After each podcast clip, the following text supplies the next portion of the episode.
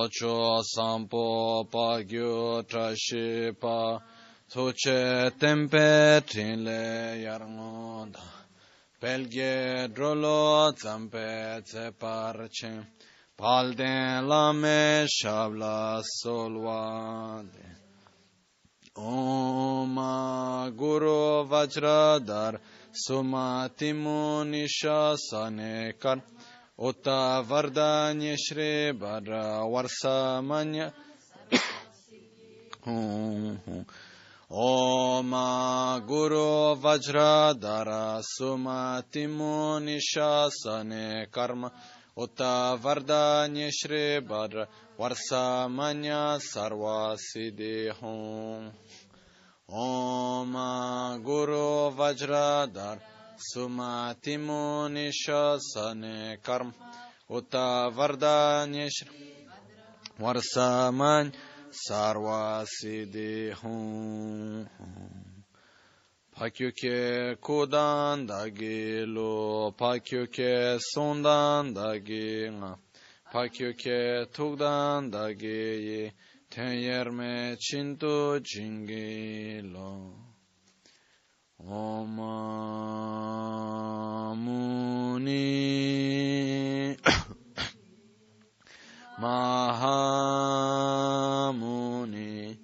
Shakya Muni Soham Om Muni Muni Mahamuni Shakyamuni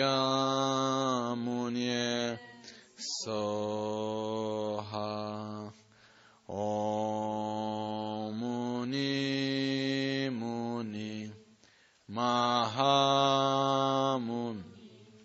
Shakyamuni Soha Sangye Chodan Tsoge Chonamla Chancho Bhardo Dani Kyapsuchi Dagi Jinso Gibe Tsonamgi Drola Penchira Sangye Drupa Sangye Chodan Tsoge Chonamla Chancho Bhardo Dani Dagi Jinso Gibe Tsonamgi Drola Penchira Sangye Drupa Sangye Chodan Tsoge Chonamla Chancho Bhardo Dani Kyapsuchi Dagi Jinso Gibe Tsonamgi Drola Penchira Sangye Drupar Nel Buddha, nel Dharma e nel Sangha prendo rifugio fino all'illuminazione. Con la pratica della generosità e delle altre perfezioni possa io ottenere lo stato di Buddha per il beneficio di tutti gli esseri senzienti.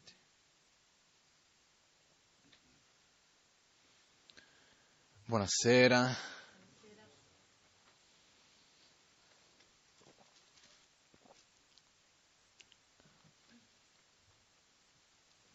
Oggi cominciamo diciamo, lo studio di questo testo, ma più che di un testo, di una pratica, no?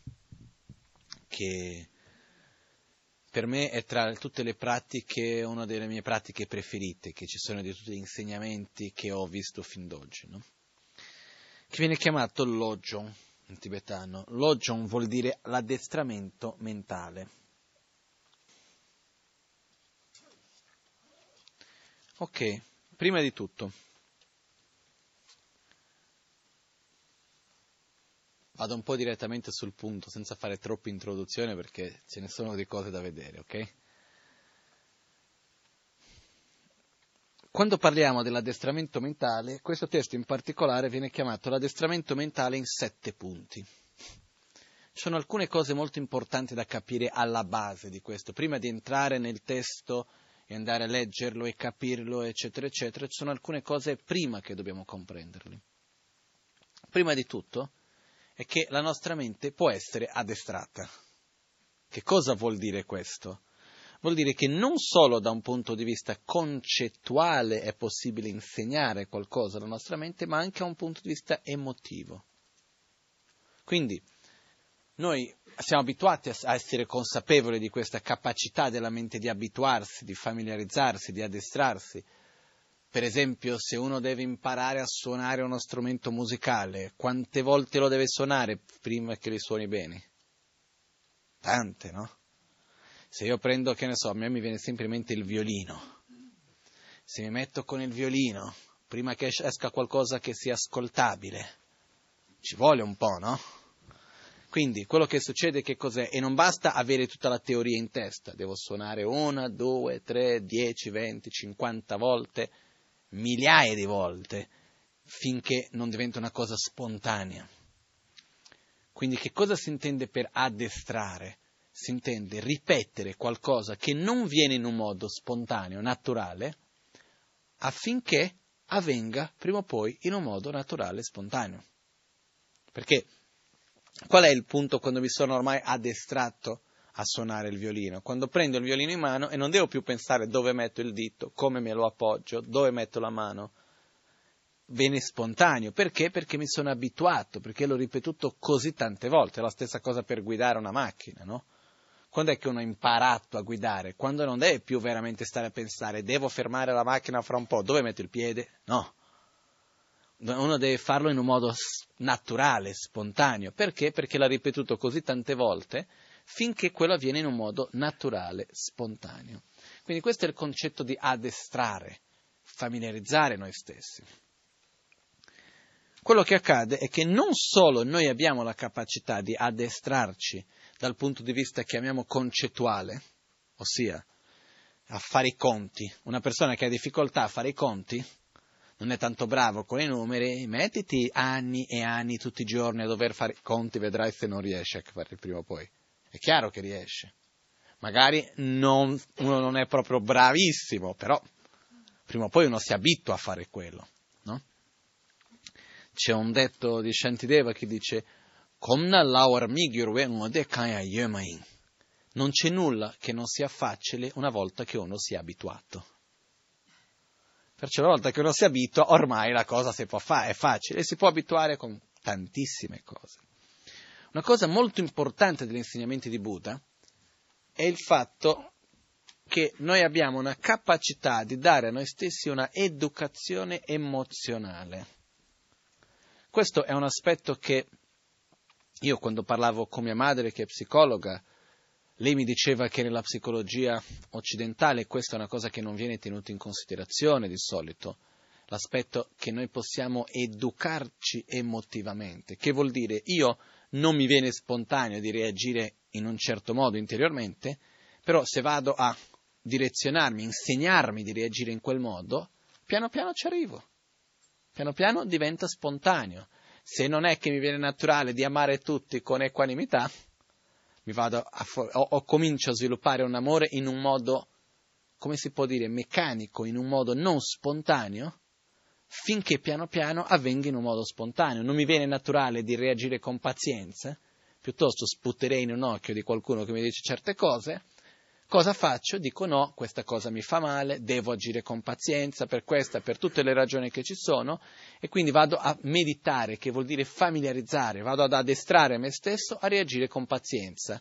Richiede un grande sforzo, non viene in un modo naturale. Finché un giorno, dopo aver fatto tante tante volte, viene sempre più facile, finché un giorno sono davanti alla situazione e naturalmente non mi viene più di reagire in quel modo. Vuol dire che ho realizzato l'obiettivo, sono riuscito ad addestrarmi. Ok? Quindi noi abbiamo questa capacità, è quella che ci salva in realtà. Perché se noi non avessimo la capacità di, di cambiare noi stessi, a quel punto che stiamo qui a fare, no? Non so, andiamo a nuotare, andiamo al cinema, andiamo a fare qualcos'altro. Veramente chi ce lo fa fare? Anche se a me piace tanto, eh? Però qual è il beneficio di mettersi a meditare, discutere la filosofia e tutto il resto se poi non posso metterlo in pratica? Qual è l'utilità di quello? Nessuna. A me personalmente è una cosa che è un po' contraddittoria, però a me non mi piace parlare. È strano, lo so che è alla fine quello che faccio di più, però a me piace parlare di cose che abbiano un perché, una ragione, eccetera, eccetera. Stare a fare la chiacchiera, dire il più e il meno, veramente mi dà fastidio. alla fine, non, non, non dà fastidio nel senso che non mi scoccia. Non, non ho questo piacere in stare a parlare, a dire. Però quello che succede è si deve usare la nostra energia a parlare quando c'è una ragione. Perciò se io non credessi nella capacità che noi abbiamo di mettere in pratica gli insegnamenti, e qual è l'utilità di stare a parlare di quello? Nessuna. Mentre visto che siamo capaci, che abbiamo la capacità di trasformare noi stessi tramite la familiarizzazione, a quel punto esiste un'utilità in parlare di quegli argomenti. Ok? Quindi questa è la base, perciò partiamo da un principio estremamente importante in tutto quello che avverrà dopo. Il primo principio che dobbiamo sviluppare, comprendere, credere in questo corso, ma nella pratica del buddismo in generale, è la fiducia in noi stessi. È la prima cosa. Io devo avere fiducia in me stesso. Io ce la faccio di cambiare i miei atteggiamenti, punto. Io ce la faccio di trasformare la mia mente da un certo atteggiamento in un altro atteggiamento. Io ce la faccio a sviluppare più concentrazione, più pazienza, quello che io voglio.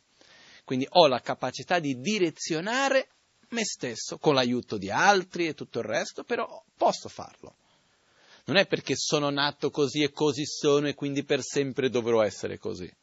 No, è chiaro che sono un risultato dell'educazione che ho ricevuto, del luogo dove sono cresciuto, della cultura dove sono, delle situazioni che ho vissuto, eccetera, eccetera. Sì, però quello che sarò domani è un risultato anche di quello che faccio oggi. Quindi posso scegliere in quale direzione voglio andare. Ok? Quindi questa è la prima cosa che dobbiamo sviluppare in questo. Secondo punto importante, addestrare la mente. In che cosa? Perché possiamo addestrare la mente a, che ne so io, non guardare in giro quando sentiamo un rumore. Qual è la nostra attitudine spesso? Uno sta leggendo qualcosa, sente un rumore, perdere la concentrazione. Vogliamo addestrarci a non farlo più, a rimanere a quello che stiamo facendo, anche se ci sono rumori, si può fare. Andiamo lì sette punti per addestrare la mente su quello. Però che cosa sono l'addestramento, l'addestramento mentale in sette punti? Sono sette punti per addestrare la mente in che cosa? È importante da capire. Perché posso fare l'addestramento mentale in sette punti per suonare il piano. Per, che ne so io, sono mille cose che si possono addestrare la mente in quello. Perciò qua, in che cosa che dobbiamo addestrare la mente? Innanzitutto si deve addestrare la mente in qualcosa che non viene in un modo naturale e spontaneo. Caso contrario non ci sarebbe bisogno di addestrarla, uno è già così. Però che allo stesso tempo è possibile di realizzare ed è per questo che uno deve addestrarsi per arrivare lì. Okay? In questo caso particolare, l'addestramento mentale fa riferimento uh, a un cambio di attitudine interiore per eliminare le cause principali della nostra propria sofferenza. Okay? Quindi cerchiamo di capire un pochettino da dove proviene la nostra sofferenza.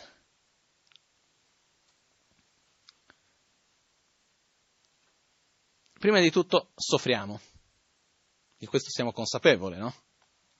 No, no, no? Non servono tante spiegazioni su questo fatto. Non importa se uno è ricco, se uno è povero, se uno è da solo, se uno è in compagnia, alla fine noi soffriamo. Se noi vediamo nella nostra vita per una ragione, per un'altra ragione, alla fine noi soffriamo. Ok? Quello che accade è, da dove nasce questa sofferenza? Da dove proviene questa sofferenza? Perché il fatto di mettere sforzo per eliminare la nostra propria sofferenza, per vivere in armonia, vivere in uno stato di equilibrio, di soddisfazione, eccetera, eccetera, lo facciamo già costantemente, no? Per provare di essere felici. In che modo che lo facciamo finora? Cercando di creare le condizioni intorno a noi migliore possibile. Cerchiamo costantemente intorno a noi di creare le migliori condizioni spesso nell'illusione di creare delle condizioni perfette per dire, per non soffrire, per essere felice. Quindi facciamo sempre questo, quindi quello che noi vediamo come causa di sofferenza cerchiamo di allontanare, quello che noi vediamo come causa di felicità cerchiamo di avvicinare a noi stessi. Ok?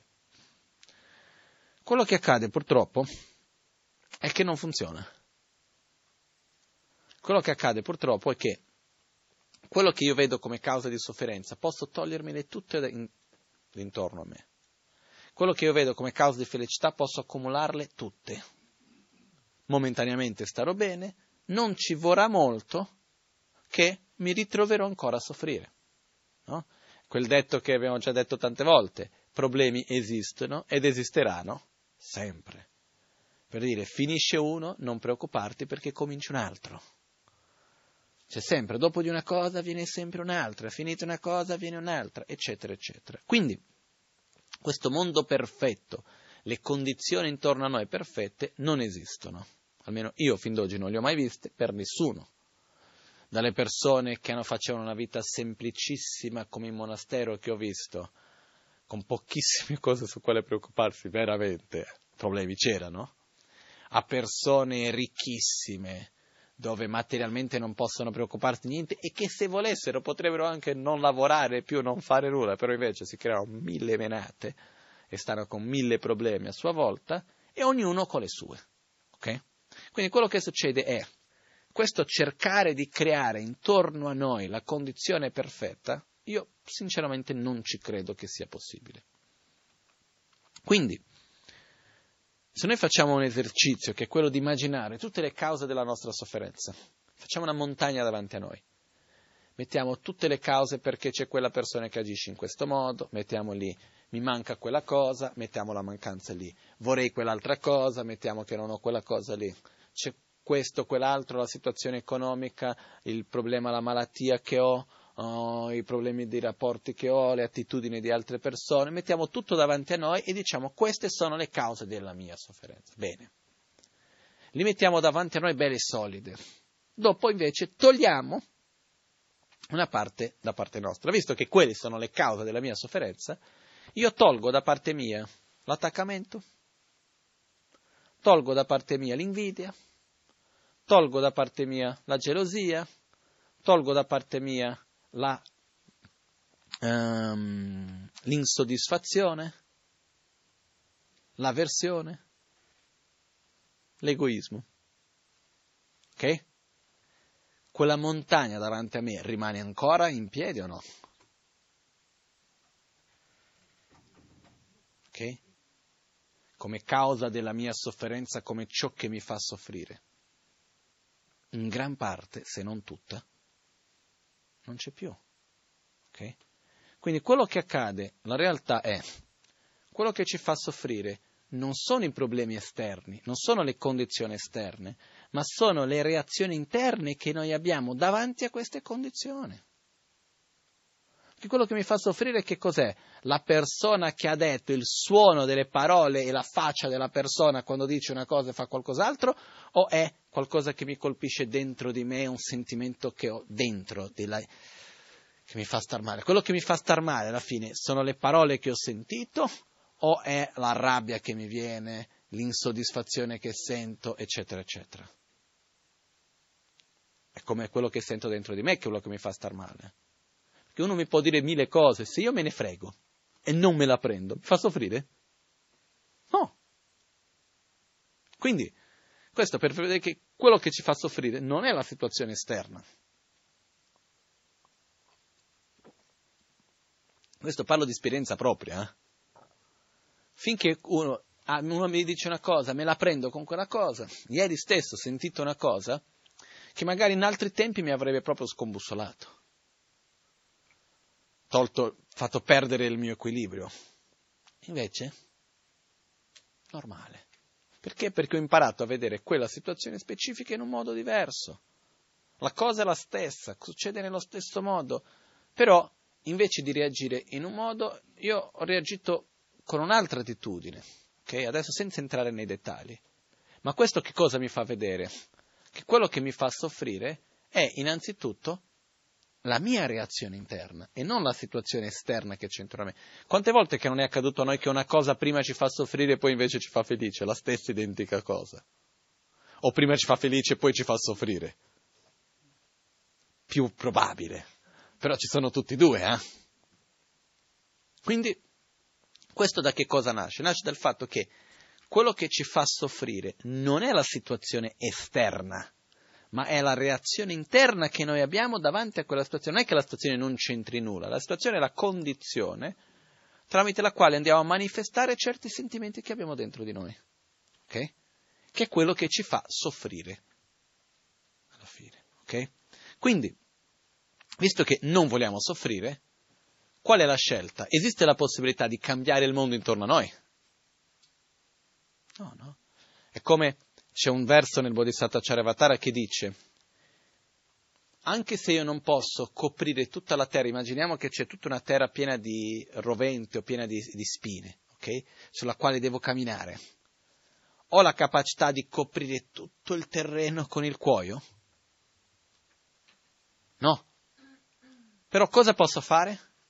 Mettermi delle scarpe di cuoio. No? Se io vado a coprire i miei propri piedi, è la stessa cosa come se avessi coperto tutto il terreno. No?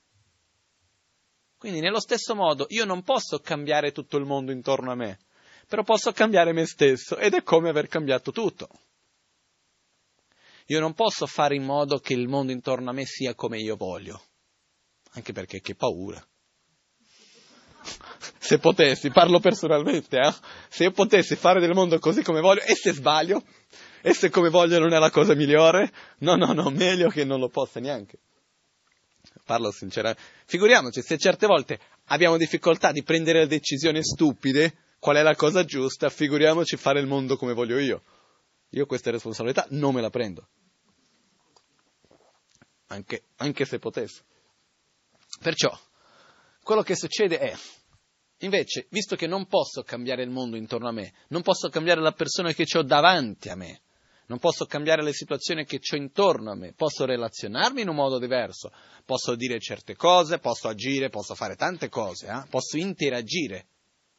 Però, che, l'unica cosa sulla quale ho veramente potere è su di me, è sul modo come io interagisco con il resto.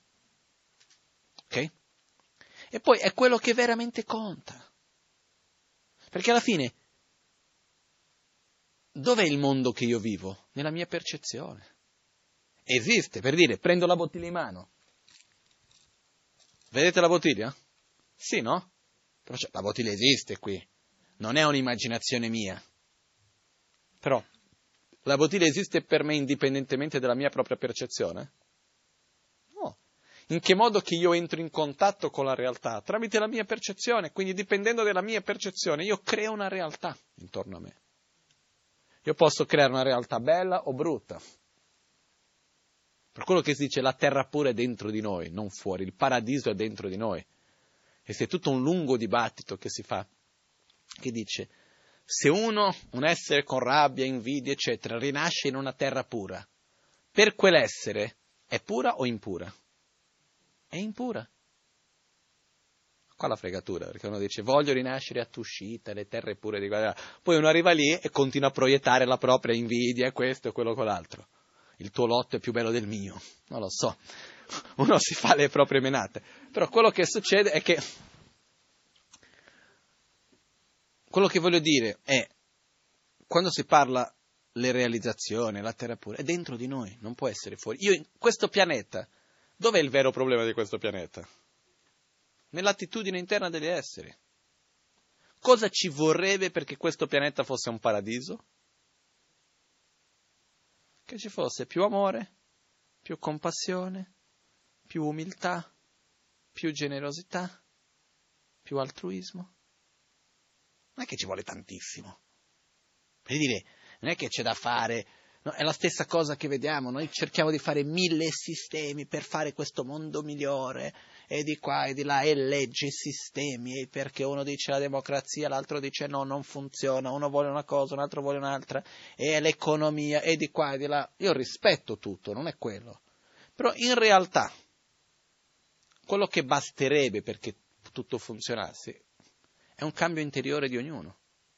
Quello. Che io posso fare un sistema che deve essere equo per tutti, però se dopo ognuno è egoista e vuole cercare di prendere di più per se stesso, è quello che in qualche modo va a finire.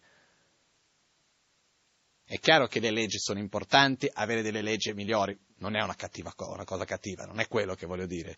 Ce ne freghiamo delle leggi, non è quello. Se fossimo tutti dei bodhisattva, per dire degli esseri veramente realizzati interiormente, non servirebbe governo, non servirebbe tutto quello. Però siamo un po' lontani.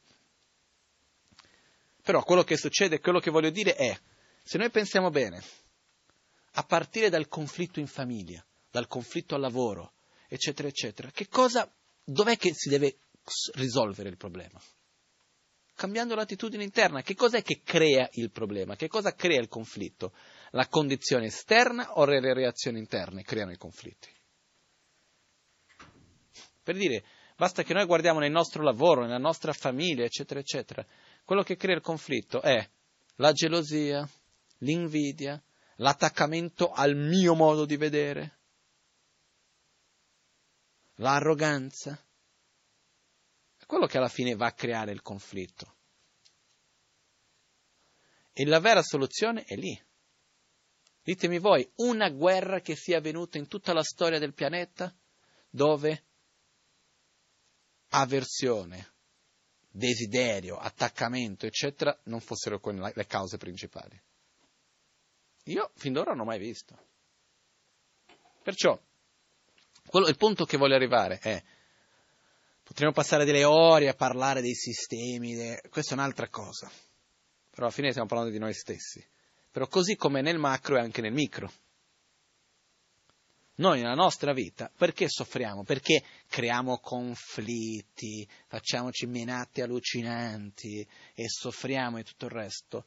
Perché crediamo che la soluzione sia fuori quando in realtà è dentro.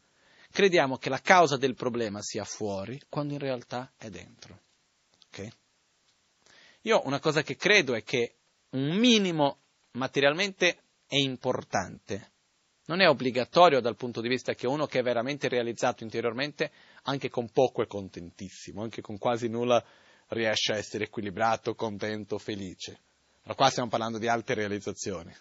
Finché uno non arriva lì, avere da mangiare, poter curare la propria salute, proteggere il proprio corpo dal freddo e dal caldo, eccetera, eccetera, è il minimo che uno deve avere, che non credo che nessuno qua venga a mancare quello, no?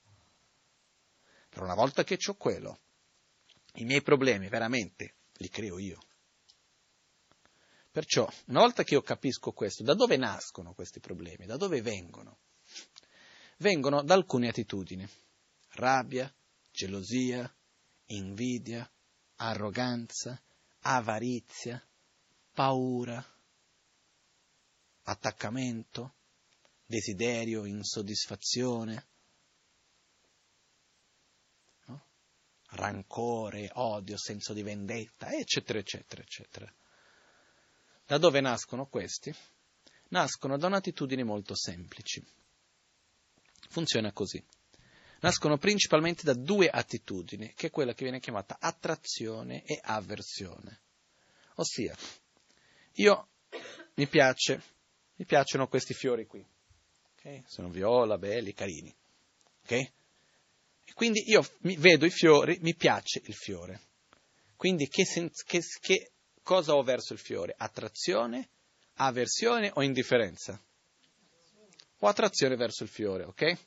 Al momento nel quale io ho attrazione verso il fiore ci sono due possibilità, o io posso possedere il fiore o non possederlo. Se io non possiedo il fiore e, lo, e ho attrazione, sviluppo desiderio, lo voglio.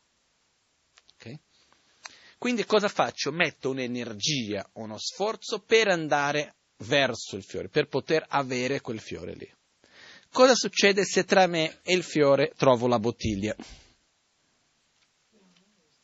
La bottiglia a sua volta diventa per me un'interferenza per poter ottenere il fiore. Che sentimento verso la bottiglia? Attrazione, avversione o indifferenza? Avversione. Perché? Perché ho, ho attrazione al fiore.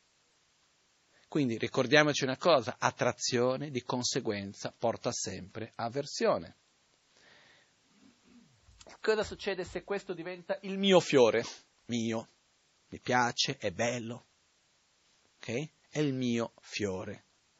Cosa succede se arriva qualcun altro che si avvicina e dice, ah sai, mi servirebbe dei fiori, piccolini, viola. No? Mi serve tanto tanto, fiori di questo genere, eccetera, eccetera. E questi sono i miei fiori. Che sentimento verso quella persona? Attrazione, avversione o indifferenza? Perché? Perché è una minaccia al mio possedere il mio oggetto di attrazione. Magari non ha fatto niente, non ha toccato il mio fiore, non ha fatto assolutamente nulla, ma il semplice fatto che io lo veda come una minaccia è già una ragione perché io vado a generare avversione. Quando io sento avversione, mi sento bene o male? Mi sento male. Ok? Quando io vedo il fiore e credo che il fiore mi farà felice, proietto la mia felicità sul fiore, perché? Perché io voglio essere felice e credo che il fiore mi può fare felice. Questo desiderare, desiderio che io sviluppo, come io mi sento quando ho il desiderio e non ho ancora ottenuto l'oggetto del desiderio? Bene o male? È una cosa che mi sento male. Questo spesso la risposta non siamo tanto sicuri, perché dico, il desiderio è anche piacevole piacevole quando siamo sicuri di ottenere l'oggetto e quando stiamo per ottenerlo lo, lo, otteniamo. Ma la realtà è che se il desiderio fosse piacevole non avremmo mai bisogno di ottenere l'oggetto. Pubblicità non funzionerebbe mica, no? Uno passa davanti alle vetrine e dice guarda, che bel capotto, che bel gioiello, ah, che bello, basta. No? Vedo la macchina, è bellissima, e dico che bella macchina, no, punto, finisco lì. Perché se il desiderio fosse abbastanza per dare gioia, per dare soddisfazione, desideriamo tutto e di più e non abbiamo bisogno di ottenere l'oggetto. Perché abbiamo questo bisogno, questa ansia di ottenere l'oggetto di desiderio? Perché il desiderio fa male. Io non sto bene finché non ho quella cosa. In realtà quello che porta più soddisfazione è eliminare il desiderio piuttosto che ottenere l'oggetto. Okay? Questo. Qua entriamo in un altro discorso lunghissimo che è il meccanismo del desiderio, che non è quello su quale dobbiamo andare oggi. Okay? Il punto è, la nostra sofferenza nasce da, una, da un'attitudine molto semplice. Il fatto che noi andiamo a, cat, a, a catalogare tutti gli oggetti le situazioni e le persone in nove categorie diverse. Okay? Tutto quello verso cui noi vediamo, ascoltiamo, ci relazioniamo quotidianamente, lo mettiamo in tre categorie che a sua volta diventano nove, che vengono chiamate negli insegnamenti di Loggio i nove oggetti. Quali sono? Prima i tre. Coloro che mi fanno del bene sono miei amici, ossia oggetto di attrazione. E questo non è, deve essere necessariamente una persona, può essere un oggetto, mi piace quel fiore, entra nella categoria amico, ossia ho attrazione verso perché mi fa bene, alla mia vista mi fa star bene quando lo vedo. Le persone, le situazioni, gli oggetti che mi fanno del male, avversione, nemici. Quelli che non mi fanno né bene né male sono indifferenti neutro. Ok? Adesso abbiamo l'amico dell'amico è mio? Amico. Il nemico del nemico è mio? Amico. Il nemico del nemico è mio amico. Perciò io ho, i primi tre sono colui che fa del bene a me è mio amico, colui che fa del bene al mio amico è mio amico, colui che fa del male al mio nemico è mio amico. Ok? Poi abbiamo colui che fa del male a me è mio nemico, colui che fa del male al mio amico è mio nemico, colui che fa del bene al mio nemico è mio nemico. Ok? Poi ho colui che non fa né del bene né del male a me, al mio amico, al mio nemico e sono indifferenti a tutti e tre. E così abbiamo nove. Questi vengono chiamati i nove oggetti. E noi costantemente ci relazioniamo con queste tre, mettendo tutte le situazioni che noi viviamo in una di queste categorie. Ok? Verso la categoria amico io ho attrazione, verso la categoria nemico ho avversione, verso la categoria neutro ho indifferenza. Ok? L'avversione si sviluppa in rabbia, odio, rancore, invidia e quelle, sono tutti quei sentimenti verso di distruzione, di allontanare. Ok? Verso dove io ho attrazione, cosa sviluppo?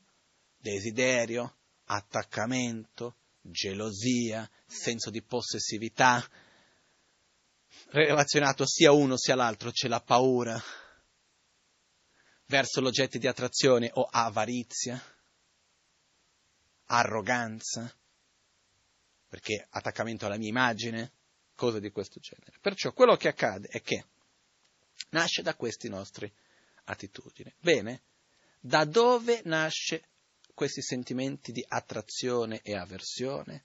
E da dove nascono i, otto, i nove oggetti? Innanzitutto, uno, amico o nemico. Perché uno è amico o nemico? Chi è il, il punto di riferimento? Il riferimento riferito a che cosa è amico o nemico? Al io e al mio. Quello. Se io tolgo di mezzo l'io e il mio, quello lì diventa, rimane ancora amico o nemico o non più? No. Perché quello che è mio amico sarà nemico di qualcun altro. Quello che è mio nemico sarà amico di qualcun altro. Perciò la categoria amico, nemico, indifferente è relativo al me stesso. Perciò quello che accade è che questa reazione che abbiamo di attrazione e avversione, che è relazionata a queste categorie nella quale andiamo a mettere le cose, nasce a sua volta da un'attitudine che negli insegnamenti di buddisti vengono chiamate, è l'attitudine infantile, viene chiamata, e viene chiamata di egoismo. Ok? Dov'è l'egoismo? Come faccio io a sapere se sono egoista o no? Ok, dimentichiamoci per un attimo il nostro concetto di egoismo culturalmente, eccetera, dove siamo. Adesso vado a spiegare il concetto che c'è qui. Io sono egoista dal punto di vista che davanti a una scelta, davanti a un giudizio, chi è il mio riferimento? Io e il mio o gli altri? Io e il mio, no? Se dico se una cosa devo fare o non devo fare, perché la faccio? Perché fa del bene all'io e al mio.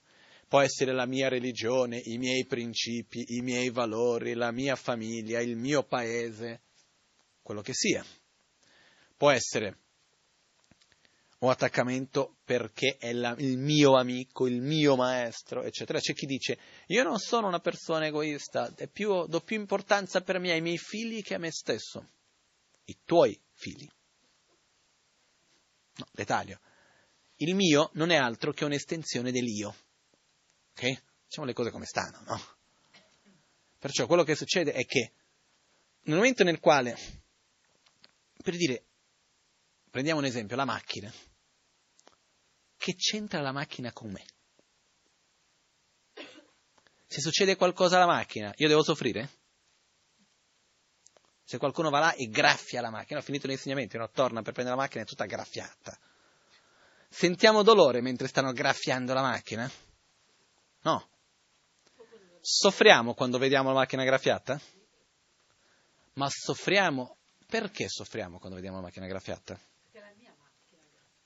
Non è per il fatto della preoccupazione dei soldi, perché anche chi non ha problemi di pagare soldi per sistemare la macchina soffre quando vede la propria macchina che l'ha fiatta, perché è mio e quindi è un'estensione dell'io.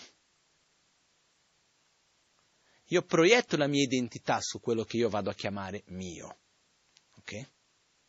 Più vasto è il mio io, più opportunità per sofferenza ce l'ho. Più cose possiedo, più vasto io vado a dire io sono, no? più è mio, più vasto è il mio, ossia più vasto diventa l'io, più situazioni per soffrire ci sono. Ok? Quindi cosa succede? Più vulnerabile divento in questa cosa. Perciò quello che accade è che la causa originaria, la causa principale non è la, la radice della sofferenza, la radice della sofferenza è ancora un'altra però la causa maggiore della nostra sofferenza è il nostro proprio egoismo, che viene chiamato Dakchensin in tibetano. Dakchensin in inglese si dice self-cherishing. Self-cherishing vuol dire l'autogratificazione, È questa mente che vuole costantemente autogratificarsi. È la preoccupazione perenne con il mio benessere, la mia felicità. E la cosa più folle è che per essere felice soffro. Perché se noi vediamo da questo enorme attaccamento, da questa fissazione che noi ci creiamo, che io devo star bene, cosa succede? Creiamo tutte le cause per soffrire. Perciò, egoisticamente parlando, è meglio essere altruisti. Perché quello che succede, che cos'è? Davanti a una situazione che reagiamo con rabbia, eccetera, eccetera, se io vado a togliere di mezzo l'io e il mio, la rabbia continua o no? Non più. Se io automaticamente ho un'attitudine nella quale io do importanza all'altro, nella quale la felicità dell'altro è tanto importante quanto la mia. Io non ho più ragione di reagire con odio, con rabbia, eccetera, eccetera. Quindi tutto questo mano vedremo ancora. Però quando si parla dell'addestramento mentale è addestrare noi stessi a avere un'attitudine più altruistica e meno egoistica. Vuol dire dare più valore agli altri, diminuire questa divisione tra amici, nemici indifferenti, imparare a dare valore agli altri e tramite questo sviluppare noi stessi. Una cosa che è molto importante da capire in tutto ciò è che essere altruisti non vuol dire trascurare se stessi. Ok? Perché perché io possa amare l'altro devo innanzitutto amare me stesso. È un primo passo che devo per forza passare.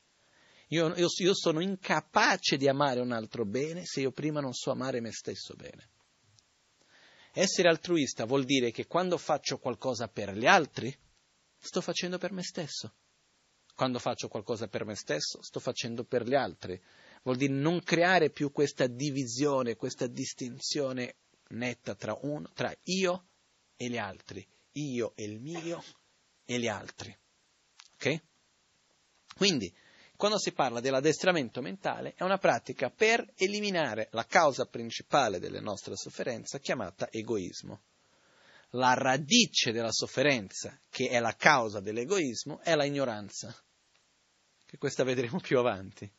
Okay?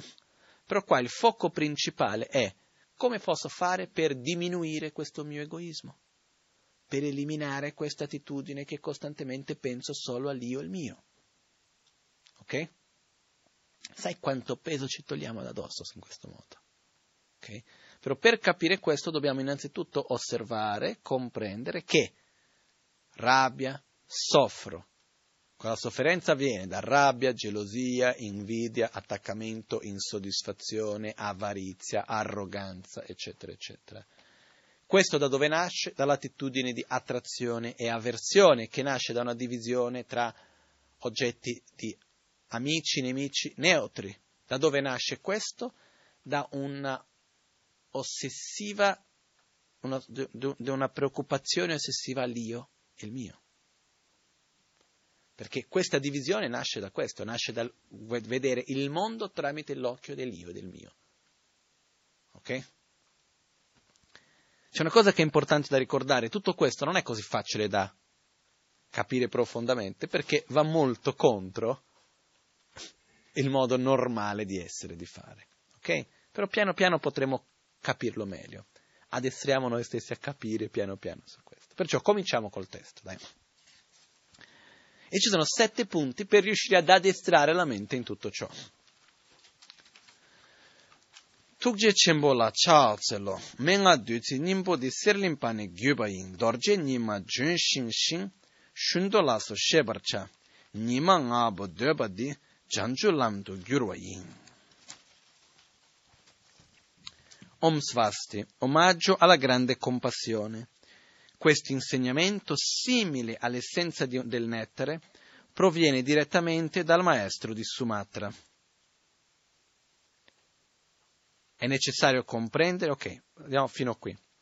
Innanzitutto inizia facendo un omaggio. I grandi maestri sempre hanno sempre iniziato i testi facendo un omaggio. E qua potremmo passare delle giornate a parlare di questo, però vado sul punto centrale. È che per quale ragione si comincia con un omaggio? Uno, per sviluppare umiltà da parte di chi scrive, dice non è che io sia il grande maestro che so tutto, eccetera, eccetera. Io ho qualcuno a cui faccio riferimento. Io stesso, se posso trasmettervi qualcosa, è perché io stesso ho ricevuto questo. Non è un'invenzione che mi viene oggi qui.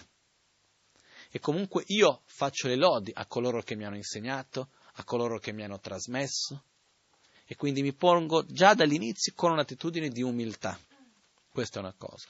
L'altra cosa importante è che um, si dice che la radice del sentiero spirituale è affidarsi correttamente a una guida spirituale. In poche parole, quello che accade è, noi vogliamo essere felici, no? Facciamo di tutto, però spesso non sappiamo bene cosa fare, dov'è il problema. Ho bisogno di qualcuno che abbia già fatto dei passi in più di me, che possa dirmi quello che devo fare. Ok? Quello che è importante di, com- di capire di questo è che non è che quando diciamo affidarsi a una guida spirituale vuol dire chiudere gli occhi e andare completamente a occhi chiusi con una fede cieca e dire fai quello che vuoi di me. Esattamente il contrario. Prima di affidarsi a una guida spirituale, io devo osservare, assicurarmi che ha le giuste qualità. Ci sono minimo dieci qualità che una guida spirituale nel sentiero Mahayana deve avere. Io devo assicurarmi che è una persona che ha compassione, assicurarmi che è una persona che abbia della saggezza, che abbia della moralità, che conosca bene gli insegnamenti che voglio seguire, quindi gli insegnamenti di Buddha, che sia capace di trasmetterli bene, che abbia una conoscenza sulla corretta visione della realtà, che non abbia mai l'attitudine di, um, come si dice, di mai, mai perdere l'amore e la compassione verso un proprio discepolo. Sono diverse cose che sono importanti come qualità che un maestro deve avere. E queste qualità noi col tempo. Originalmente ci volevano 12 anni prima di prendere rifugio con un maestro, stando vicino, ascoltando, vedendo, perché è un'attitudine veramente di cuore. Perciò io mi, proprio è come io mi fido al 100%, però basato su un'esperienza, su aver osservato, eccetera, eccetera. Okay? Chiaro che non siamo più nei tempi che i maestri ce ne sono tantissimi in giro, vado lì, passo 12 anni e dopo dico. Quello che accade è che man mano che andiamo possiamo imparare cose nuove e in un modo graduale, piano piano, ci affidiamo sempre di più. Ok? Però quello che accade è, questo è importante, perché se io non ho una strada da seguire, non avrò, non avrò un percorso da fare. Ok? Quello che succede è che il sistema un po' come si può dire autodidatta o olistico che si mischia tutto. Purtroppo io personalmente credo che non funzioni. Nel senso, io sono dal punto di vista che dobbiamo rispettare tutte le tradizioni, io posso imparare da tutti, non ho, non ho, nessun problema che nessuno lega nessun tipo di libri, al contrario. Per esempio, c'è chi dice, ah, la tradizione Geluppa solo che Lupa non si possono leggere i testi di altre tradizioni, in particolare la tradizione Nyingmapa. Ok? C'è chi dice che è molto così. La Magancia, solo per dettaglio, nel camera sua, tra i testi, che non è che c'ha tantissimi libri in camera sua, c'ha quelli che ci stanno in camera sua, però paragonati a quelli che ci sono nella casa non sono tantissimi. Tra quelli che ci sono ci saranno una ventina di libri che sono tutti volumi di Dujon Rinpoche, che erano dei primi importanti Lama Nyingmapa, che sono tutti lì da lui. Per dire, è un'apertura, va bene? Io quello che posso imparare, sono aperto ad imparare di qualunque tradizione, di chiunque sia. Però ho una linea che seguo. Questo è importante.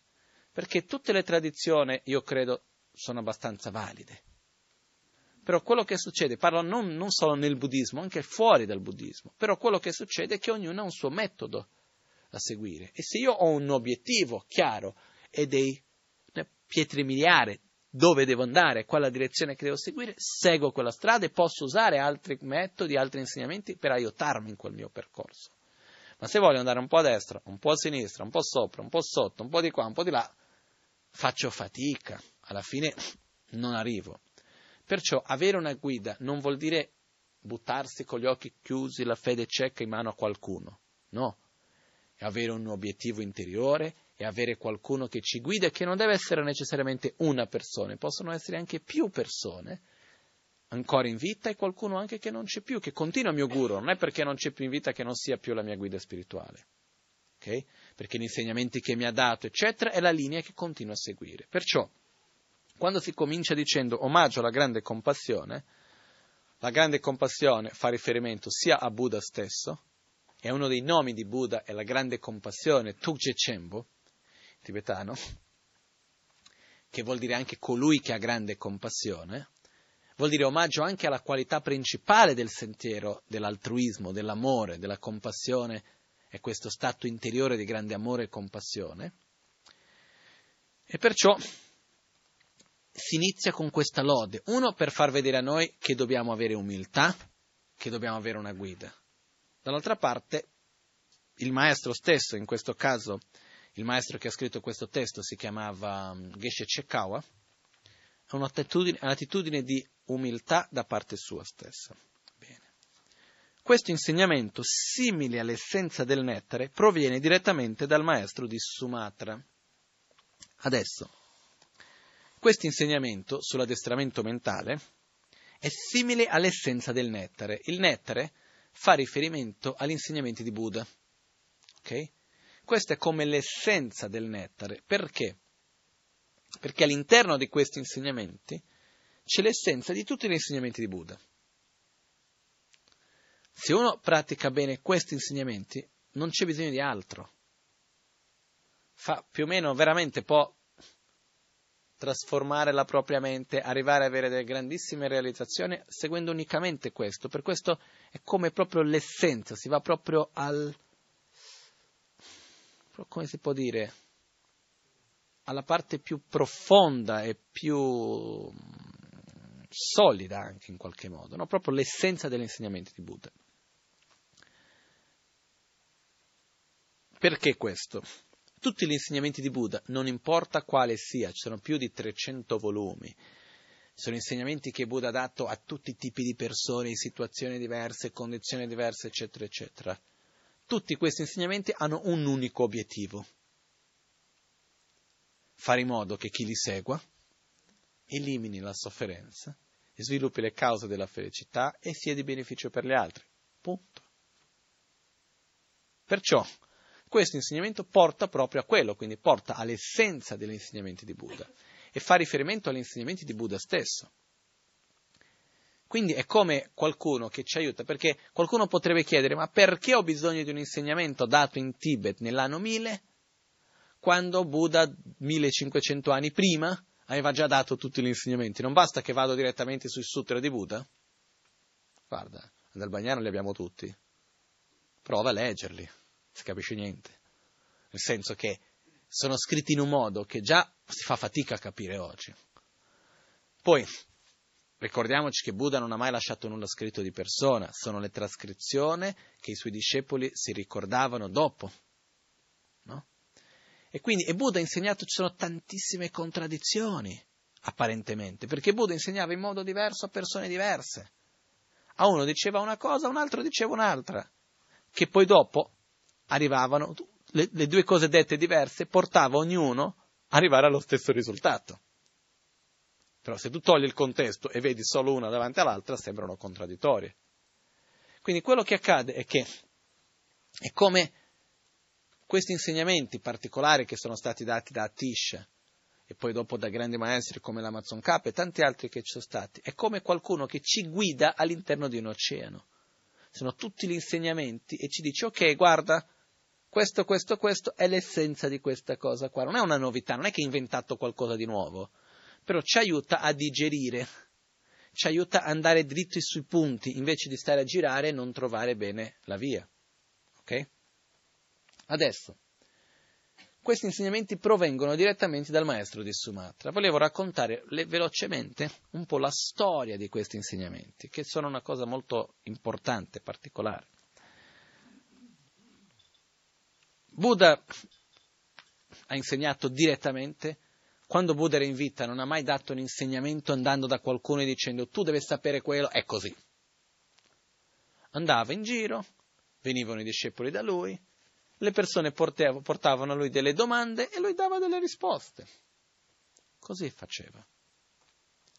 Poi dopo ci sono stati discepoli che hanno trascritto gli insegnamenti quando Buddha è andato in paranirvana, quando è morto, sono stati discepoli che sono riuniti, avevano sviluppato una grande capacità di memoria, quindi si ricordavano le parole, per questo tutti i sutra cominciano, così un giorno ho sentito.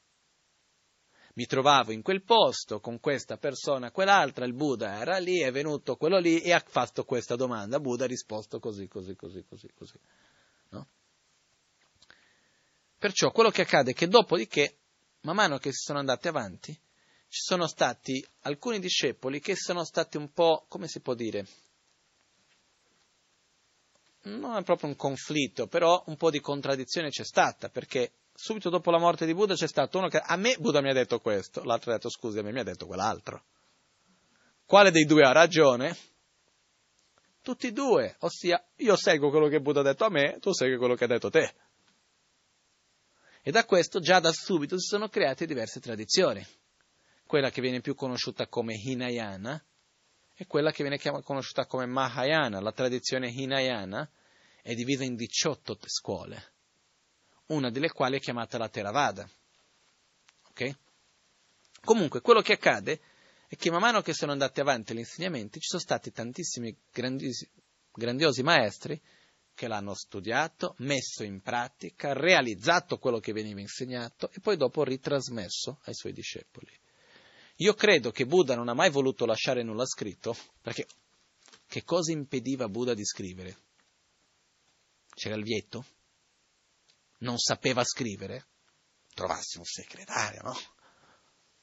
Ma credo che Buddha era capace di scrivere se stesso, anche se non fosse, c'era qualcuno alla sua epoca che sapeva scrivere, no? Chiaro di sì. E perché non ha lasciato nulla di scritto? Io ho riflettuto tanto su questo.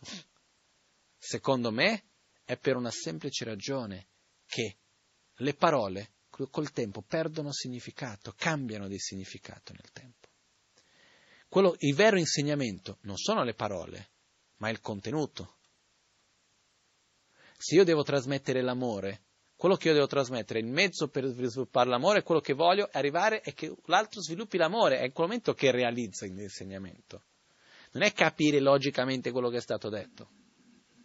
Perciò, una delle cose importantissime che Buddha ha sempre fatto e che ha ritenuto necessario che i maestri futuri facessero è di adattare gli insegnamenti alla capacità e alla mentalità di ognuno in modo di arrivare al risultato finale. Quindi, se fosse stata fatta una cosa scritta da Buddha, saremmo tutti attaccati a quella cosa scritta lì e non daremmo più importanza ha la spiegazione viva del momento sulla base di qualcuno che l'ha vissuto, l'ha sperimentato e quindi l'ha ritrasmesso. Quindi uno degli aspetti importantissimi all'interno degli insegnamenti buddisti è che l'insegnamento deve essere vivo. Io posso avere tutti i libri, però ha un valore molto molto minore un libro che vado a leggere, del quale non ho una trasmissione diretta, e andare da qualcuno che crede in quello che, che dice che ha fatto una propria esperienza e quindi lo va a ritrasmettere basandosi su un lignaggio ininterrotto, su un'esperienza propria, su qualcosa che se stesso crede e vive. Questo è molto importante. In questo modo gli insegnamenti sono sempre adattati ai tempi e ai luoghi. Il buddismo Mahayana si è sviluppato verso il nord dell'India e ci sono stati due principali monasteri, un monastero chiamato Nalanda e un altro chiamato Vikramashila. Il monastero di Vikramashila, uno dei più importanti maestri, era quello chiamato Atisha. Atisha, più o meno dove oggi si trova Bang- Bangladesh.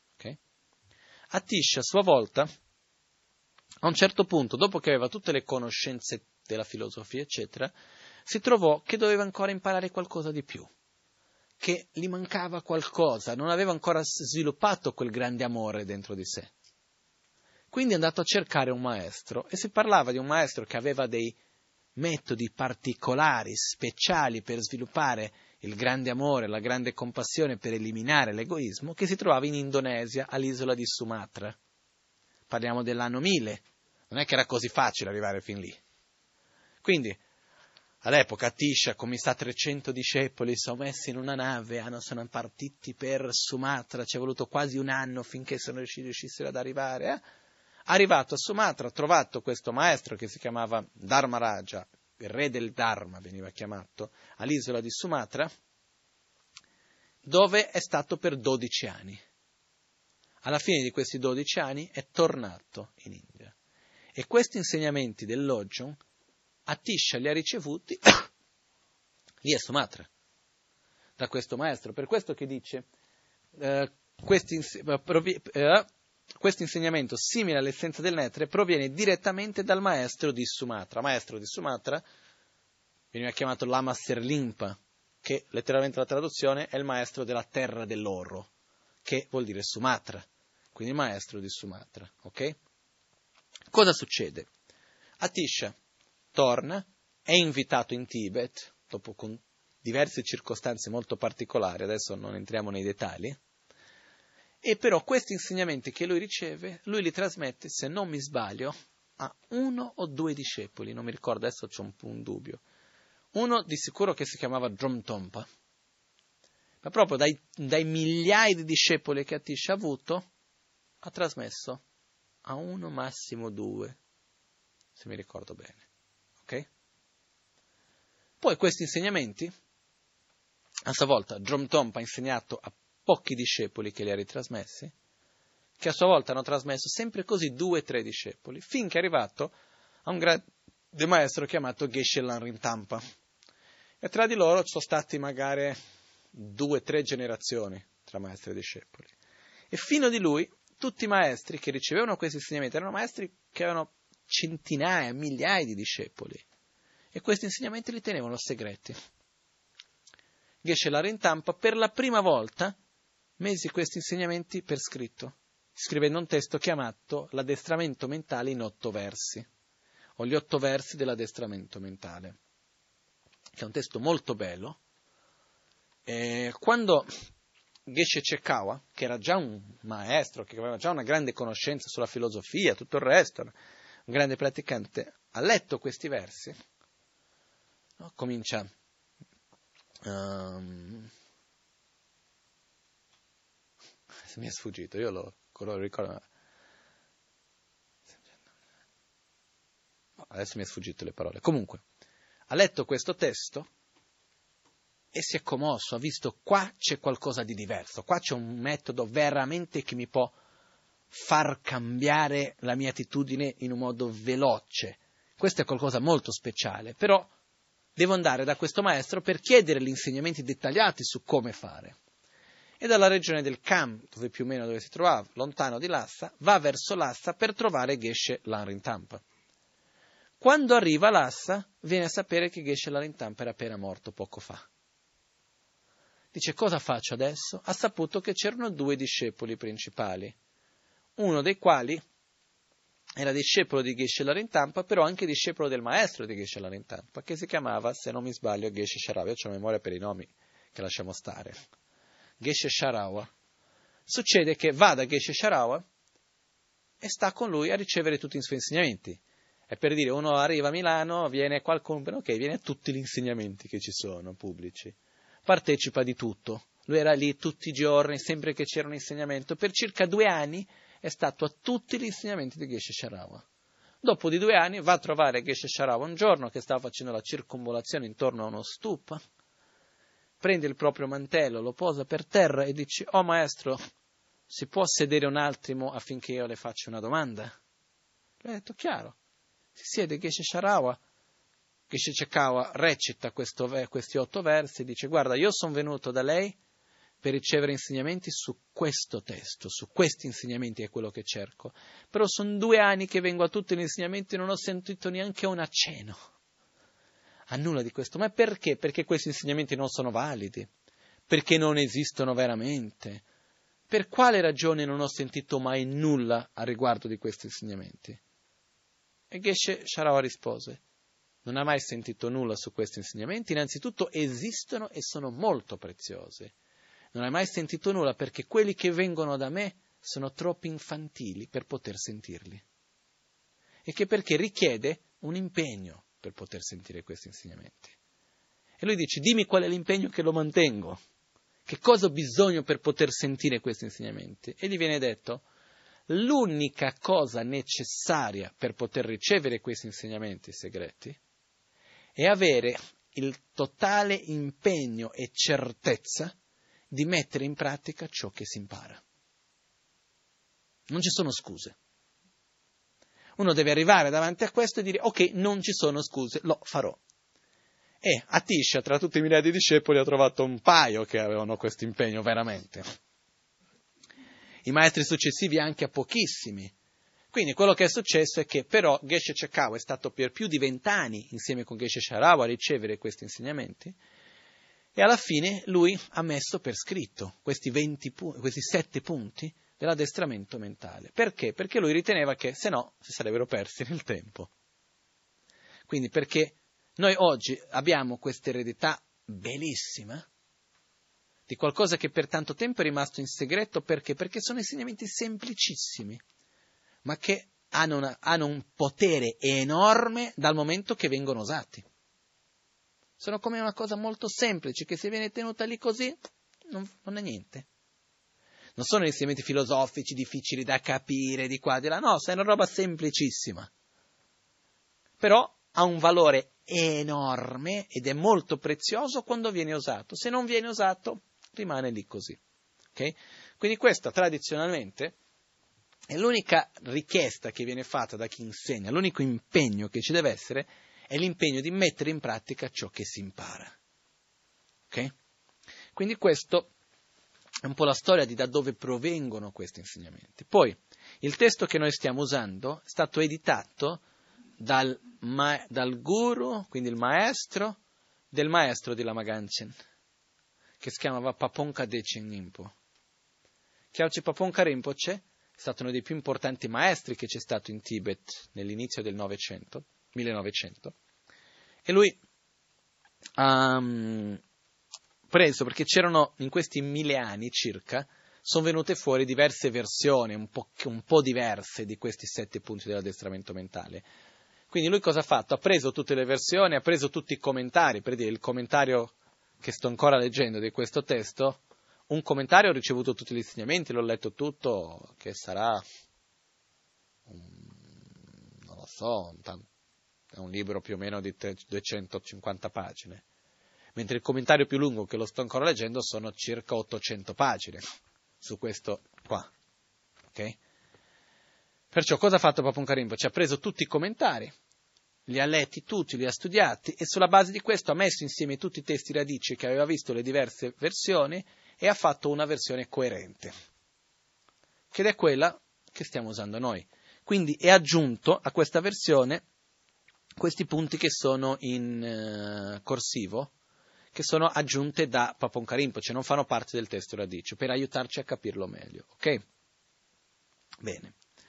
Cominciamo. Uh, la prima parte che rivela le caratteristiche della dottrina per generare il rispetto alle istruzioni. È necessario comprendere il significato di queste istruzioni, che sono come un diamante, il sole e un albero medicinale quest'era delle cinque degenerazioni verrà così trasformata nel percorso allo stato del completo risveglio. È necessario comprendere il significato di queste istruzioni, che sono come un diamante, il sole e l'albero medicinale. Perché? Il diamante, davanti a qualunque altra pietra, davanti a qualunque altro gioiello, qualunque minerale prezioso che ci sia, anche se tu prendi un piccolissimo diamante, è ancora superiore nella sua bellezza, nella sua, uh, in tibetano si dice silginumpa, riesce ancora a sovrastare qualunque altro gioiello. Posso avere una cosa in oro bella, il diamante è ancora più brillo, riesce, diciamo si dice, la luce del diamante riesce a sovrastare anche un altro gioiello più grande, anche una piccola parte, anche se vado a prendere il diamante e romperlo in tanti piccoli pezzi, ancora la luce rimane ancora tutta lì.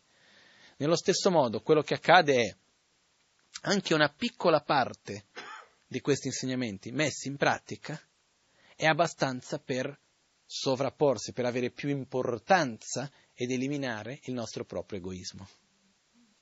È come il sole, perché nello stesso modo che in una stanza buia basta che ci sia un raggio di sole che già porta la luce e riesce a eliminare l'oscurità, nello stesso modo una piccola parte di questi insegnamenti messi in pratica veramente è abbastanza per eliminare il buio della nostra propria ignoranza, del nostro proprio egoismo. Poi è come un albero medicinale, perché di un albero medicinale basta una foglia di un albero medicinale per guarire una malattia. Nello stesso modo basta mettere in pratica una parte degli insegnamenti per guarire la malattia dell'egoismo. Okay? Quindi ha questa capacità, questi insegnamenti, di andare veramente a eliminare quello che è la causa principale della nostra sofferenza. E poi c'è un altro punto molto bello e per me importantissimo, quest'era delle cinque degenerazioni verrà così trasformata nel percorso allo stato del completo risveglio. Una delle cose più belle di questi insegnamenti per me è che ci mettono sul muro, non lo so come dire in Italia bene, ci mettono in una situazione, non hai dove scappare, okay? nel senso non puoi non più praticare. Non, non ci sono scuse per non seguire il nostro percorso spirituale. Ah no, ma qua è difficile. Bene. Ah, ma c'è quello che mi dice che c'è troppo rumore. Ottimo. La cosa che c'è, che poi vedremo questo più avanti in questo, questi insegnamenti, è più problemi ci sono, più opportunità ho per praticare. Più la situazione è difficile, più opportunità ho per praticare, ma in un modo pratico, non in una cosa concettuale. Eh? Ci viene dato questo. Per cui in questi tempi di degenerazione, Qua mille anni fa erano già tempi di degenerazione, figuriamoci oggi a che cosa non siamo, no? E quando parliamo delle, delle degenerazioni, quali sono, ok? Sono cinque principali, io quando li conto diventa sempre di più. Però a principio abbiamo la degenerazione degli esseri, che sono sempre più sofferenti, più, con i veleni mentali più forti, gli esseri stessi la degenerazione dei veleni mentali che diventano più forti. Poi abbiamo la degenerazione del tempo, che ha sempre un valore minore. Uno può dire, ah, ma oggi si vive di più, però un anno ha un valore minore di quello che aveva 50 anni fa. Questo possiamo passare delle ore a discutere su questo, io ho tutte le mie teorie, però la, il dato di fatto è che il tempo passa sempre più veloce, paragonato a quello che era prima. Okay? Quindi effettivamente il tempo ha sempre un valore minore. La degenerazione delle malattie, sempre nuove malattie. La degenerazione delle medicine con una capacità sempre minore di poter guarire le malattie.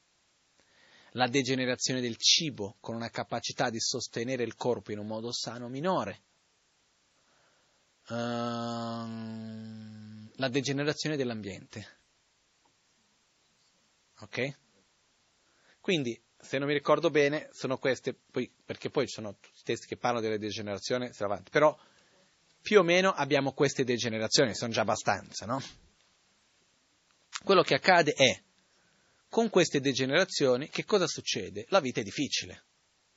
Non è che viviamo una vita nella quale ci mettiamo lì, sai, com'era una volta? Uno si metteva, andava a meditare in un posto, veniva chi ti portava da mangiare, una cosa, no, non c'erano tante preoccupazioni. Oggi magari sei lì, vai in montagna a meditare e ti arriva lo smog. Dopo ti prendi una casettina sulla montagna, devi pagare l'ICI. Uh, immagina il povero meditatore che vive dal proprio giardinetto, che pianta lì e due cose, qualcuno che gli porta del cibo. Come fa? Non può più. Quindi, problemi, ce ne sono tantissimi. Non è più come una volta su tanti aspetti, ma non solo questo. Io mi ricordo una scena che per me è di un, doc- un documentario che ho visto, che a me mi ha colpito tantissimo. Questa signora che viveva nella DAC e viveva proprio in un villaggio lontano, remoto nelle montagne. e aveva il fratello che viveva in città. Questa signora va in città a trovare il fratello, rimane sconvolta e dice davanti a questa intervista, che era una giornata, dice, guarda, lei diceva, io non capisco. Sono andato a trovare mio fratello in città. Qua da noi, per l'acqua, dobbiamo camminare un'ora per prenderla. Per cucinare dobbiamo andare a raccogliere la legna che è poca.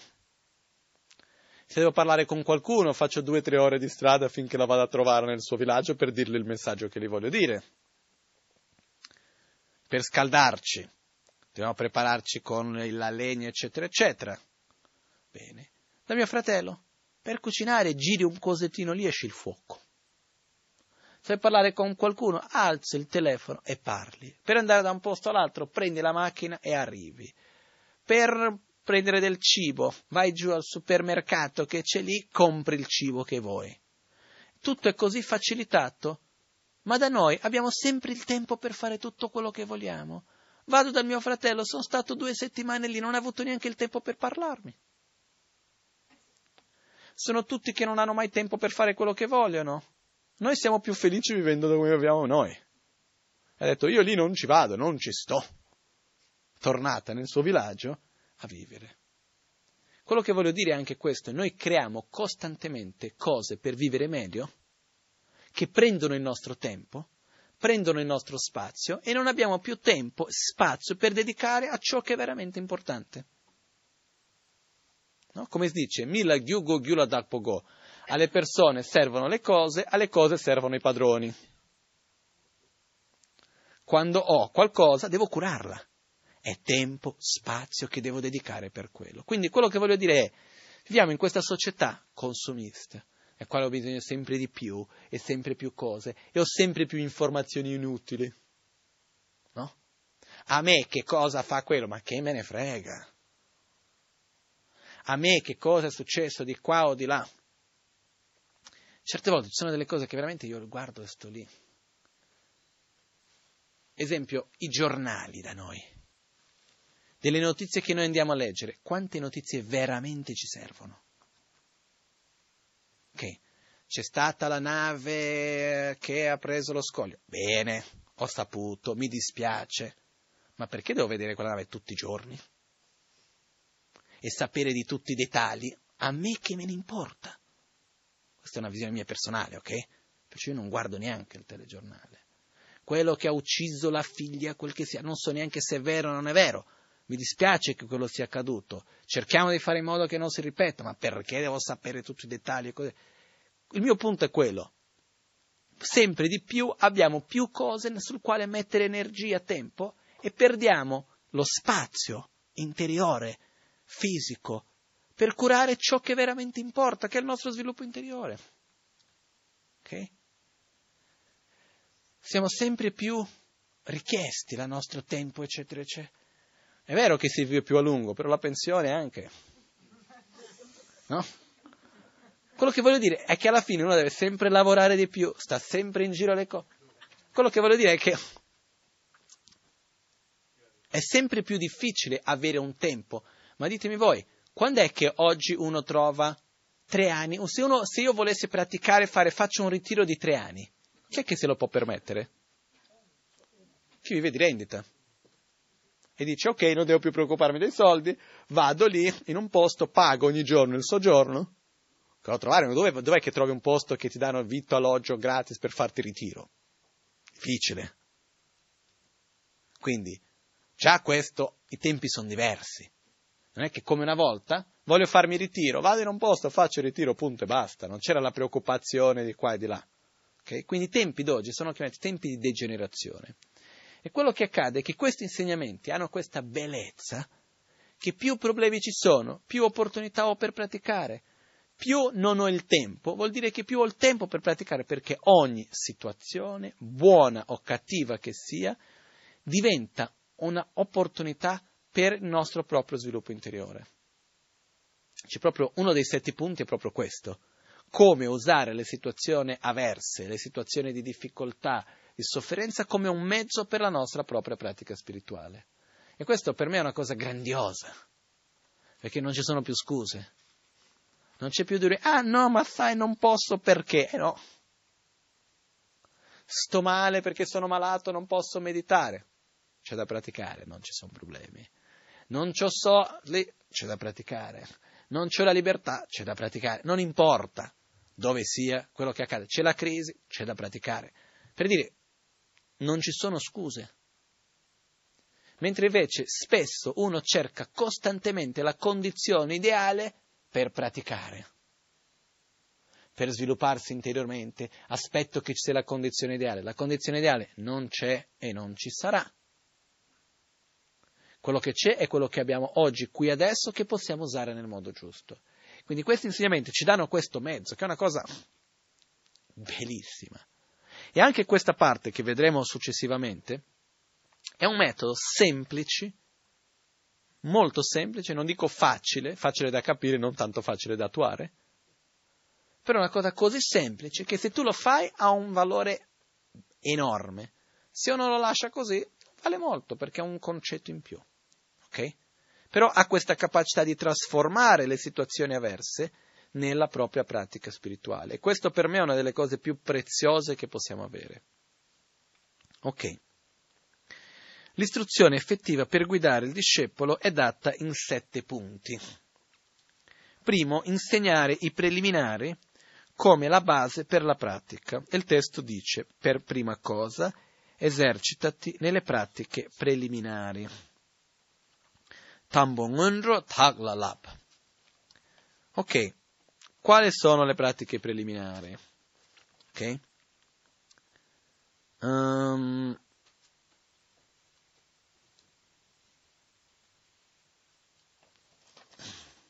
okay, per oggi sul testo finiamo. Basta, quelle pratiche preliminari sono tante. Che cosa vuol dire questo? Perché io possa eliminare il mio egoismo, sviluppare amore e compassione verso gli altri, prima di tutto devo fare un primo passo nella pratica preliminare che è sviluppare amore verso me stesso.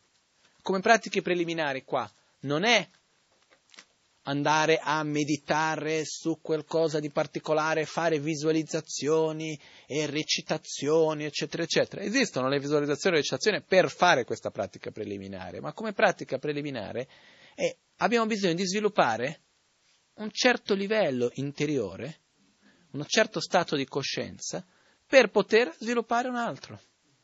Quindi prima di partire con l'attitudine di eliminare l'egoismo, di sviluppare un grande amore e compassione verso gli altri, dobbiamo avere un minimo, che è una base. Questa base è amare noi stessi. Imparare ad amare noi stessi nel modo giusto, sviluppare un vero amore verso noi stessi. Che cosa consiste questo amare noi stessi? Consiste in riconoscere ciò che ci fa male, e ciò che ci fa bene, mettere uno sforzo e una dedicazione vera per eliminare ciò che ci fa male e per coltivare ciò che ci fa bene. Ok? In generale nell'amore esiste l'amore passivo e l'amore attivo. Ossia, io ti amo, voglio, desidero che tu sia felice, però non posso fare nulla per la tua felicità. Un amore passivo, ti amo.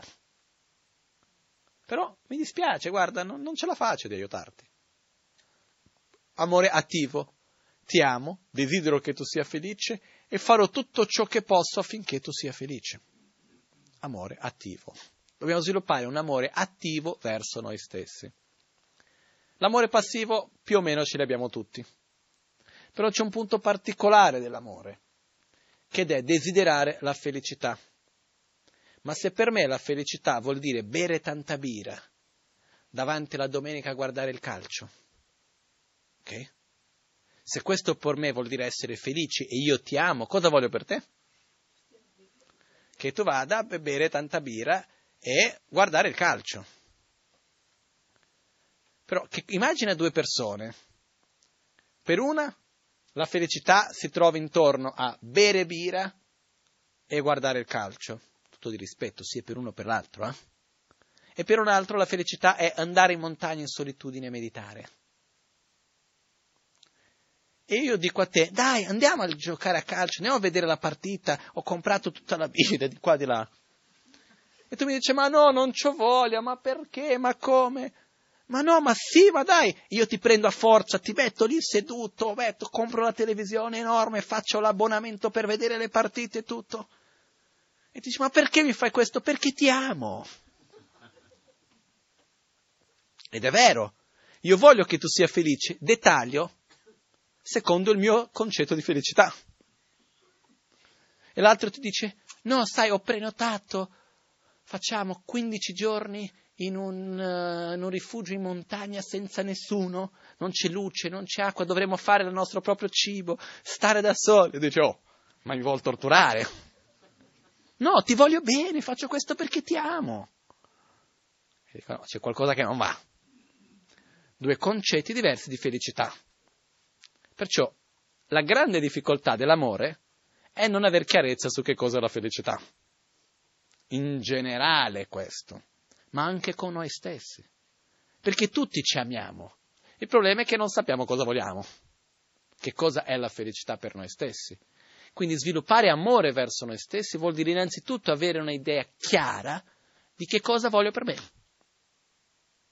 Che cosa è la felicità? Che cosa io voglio per me stesso? Questa è la prima cosa che parte da questo. Una volta che io so quello che voglio, devo mettere l'energia per ottenerlo.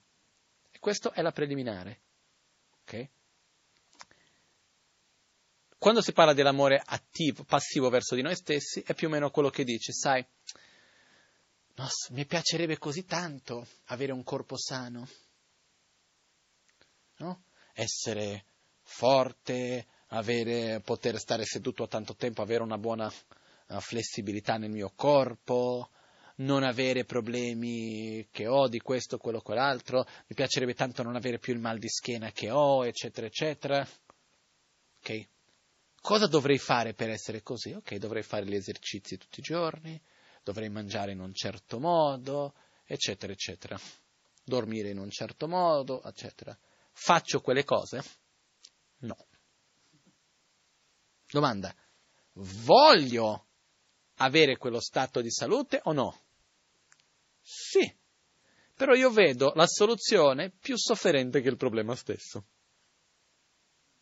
Quindi non metto il vero sforzo per fare, o se no c'è un altro fatto anche, non credo nella mia capacità di arrivarci.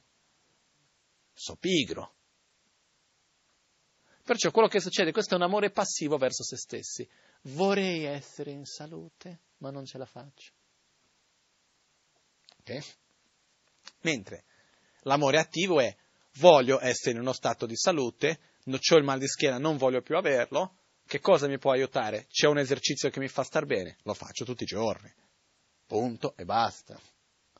Perciò faccio qualcosa per quello. Adesso, qual è il concetto di felicità alla base?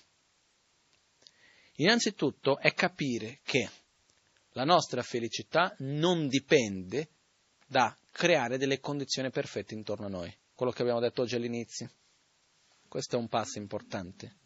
Quindi realizzare che se io voglio essere felice, questa felicità dipende innanzitutto da me stesso. Io sono responsabile per la mia propria felicità. È chiaro che io interagisco con gli altri e vado a influenzare uno l'altro e sono influenzato dagli altri, dalla società nella quale vivo e tutto il resto. Però l'unico essere che io posso veramente fare una grande differenza è con me stesso. Okay? Quindi, se io voglio essere felice, devo cambiare me stesso, cambiare il mio atteggiamento, devo smettere di puntare il dito addosso al mondo e devo osservare me stesso. Quindi, sviluppare quello che parlavo ieri, questa autonomia emozionale, dire la mia felicità non deve dipendere dagli altri. Poi io chiedo aiuto agli altri, mi, va, mi relaziono con gli altri, va benissimo tutto quello è importante anche questo, però non posso dipendere, creare questa dipendenza per me stesso, avere questo come obiettivo prima di tutto. Ok?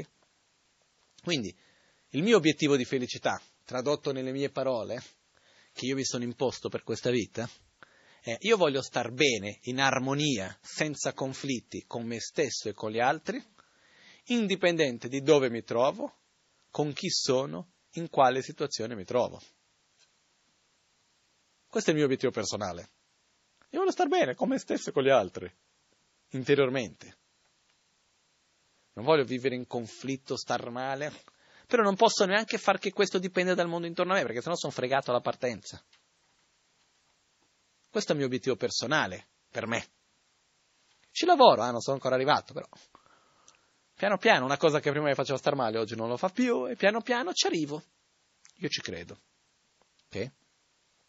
Adesso, qua entrano alcuni punti molto importanti nel buddismo in generale.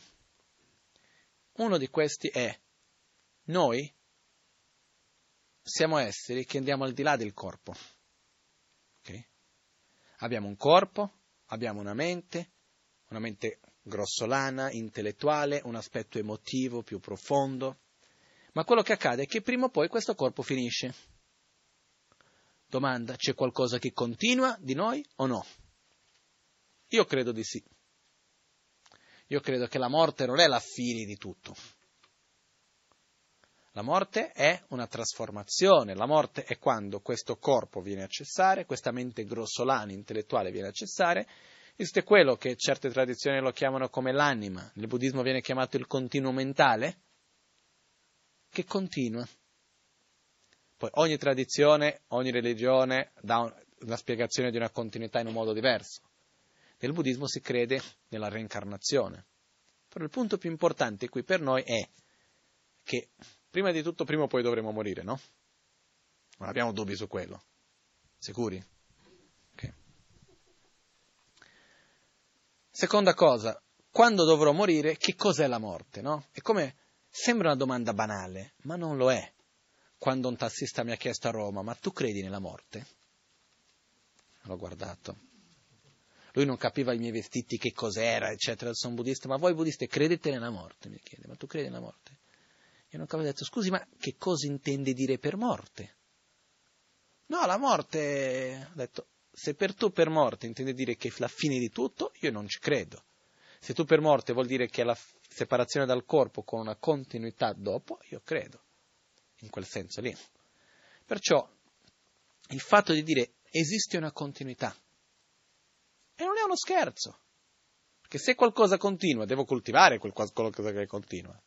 Io, per esempio, credo nella reincarnazione. Io non ho nessuna voglia di rinascere pigro come sono nato in questa vita. Quello che accade è che quello, quello che continua da una vita all'altra è nostro, la nostra mente molto sottile. In altre parole, sono quei sentimenti che ci vengono in un modo spontaneo e naturale, che non dobbiamo pensare fare, la pigrizia, la rabbia, la gelosia, l'invidia, l'amore, la compassione, la generosità, l'umiltà, cose che ci vengono in un modo spontaneo quello lo portiamo avanti sia in questa vita sia in quello che avviene dopo. Perciò il concetto di felicità alla base deve andare oltre solo questa vita. È un concetto di felicità che sì, c'è questa vita che deve essere curata in tutti gli aspetti, sì, però è un concetto di felicità che va al di là di questa vita e non è voglio andare in paradiso, non è quello. Io voglio star bene, devo eliminare ciò che mi fa soffrire ma non solo per questa vita, ma anche per quello che avverrà dopo. A questo punto che cosa succede? Succede che io guardo e mi chiedo, dovrò morire? Sì. Perché ci dobbiamo chiedere? Perché spesso non ci crediamo. Sembra un po' strano, no? come non si crede nella morte? Io mi ricordo fin d'oggi quando c'è stata una persona, un signore molto malato, un po' anziano, che parlando con lui, diceva, lui mi diceva, se io dovessi morire, io lo guardavo, non ho detto niente ovviamente in quel momento, però mi chiedevo, scusi un attimo, ma che cosa intende dire se io dovessi morire? Esiste un'altra scelta? No? Quello che accade è che tutti dovremo morire, e su questo non c'è dubbio. Non è che posso dire, no, io sono giovane, sai che c'è? Adesso ho 30 anni, sono in buona salute, non mi manca nulla, ma perché devo morire? Dettaglio, sei nato. Sono nato, devo morire. Ci sono più condizioni per morire che per rimanere in vita. Non è che ci vuole molto, eh? basta addormentarsi mentre guidi. Non voglio mettere la paranoia a nessuno, però La realtà è che la morte è imminente. La morte è una certezza. Non è una cosa che... Però certe volte anche mi stanco un po' perché dico parliamo della morte imminente, eccetera. Ok, sì, sì, la morte imminente, sì, un giorno morirò, di sicuro. Domani? No. Perché devo morire domani, scusate? Io domani c'è una riunione, c'è un po' di cose da fare, non posso morire domani. Settimana prossima c'ho, c'ho il weekend ad Albagnano, devo fare insegnamenti sull'ogio, non posso morire adesso. Secondo me la gran maggioranza di quelli che sono morti fin d'oggi avevano qualcosa da fare il giorno dopo. Non è che posso dire no, non posso morire domani. Perché non posso morire domani? Perché sono vivo oggi? Ma ditemi la ragione. Se noi crediamo a noi stessi, domani esiste una possibilità reale che io muoia domani? Ma non intellettualmente diremo di sì, a filosofare arriviamo alla conclusione che sì, ma come io sento dentro di me? No. Ok? Questo è quello che dico di credere di essere immortali all'interno della propria mortalità. Ed è una gran fregatura. Perché vivendo come immortali, noi alla fine curiamo le cose che sono solo di questa vita. Che non voglio, non voglio dire che devono essere completamente trascurate, però dobbiamo andare anche oltre. Perché alla fine le cose che vanno oltre questa vita sono quelle che alla fine in questa vita stessa sono importanti. Perché alla fine dei conti, che cos'è che veramente mi aiuterà e mi sarà vicino? La pazienza che sviluppo, la concentrazione che sviluppo, le cose che imparo, le qualità che sviluppo interiormente. I soldi. Qualcuno mi può dare la certezza che io fra vent'anni avrò tanti soldi? No. Io guardo la mia storia di famiglia. Mio bisnonno è uno che ha fatto i miliardi. Che è successo? I suoi figli hanno mangiato i miliardi. Ai nipoti è arrivato neanche i milioni. E a me che sono il pronipote non arriva nulla. Quindi che cosa voglio dire? È che non è perché c'è oggi che domani ci deve essere, prima cosa. No, basta vedere l'investimento, questa cosa è pazzesca, oggi da domani, boom, crolla, non c'è niente. Perciò, io sulle cose materiali, io personalmente non mi fido. Non è che posso dire no, sarà sempre lì per sostenermi. Non è detto. Questo corpo, posso avere fiducia su questo corpo? Posso dire no, il mio corpo sarà sempre in salute lì a fianco a me per aiutarmi? Non c'è nessuno che lo curi di più che il corpo, che sto sempre lì a curarlo, stare attento che non succeda nulla. Non posso avere nessuna certezza. Un giorno, così, mi ricordo sempre questa carissima amica in Brasile, si curava la salute benissimo. Era un momento della vita che non era per nulla stressata.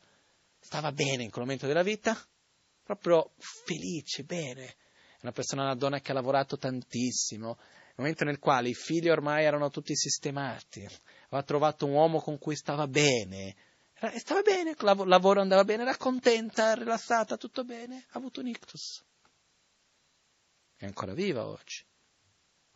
Però la capacità mentale si è ridotta a un decimo di quello che era prima. Una persona con mille difficoltà.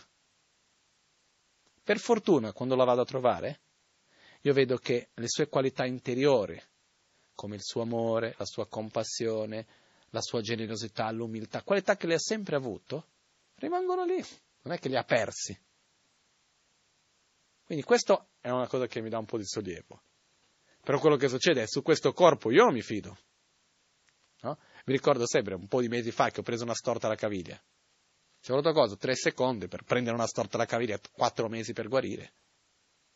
Quanto ci vuole perché si perda questa certezza che abbiamo di un corpo sano?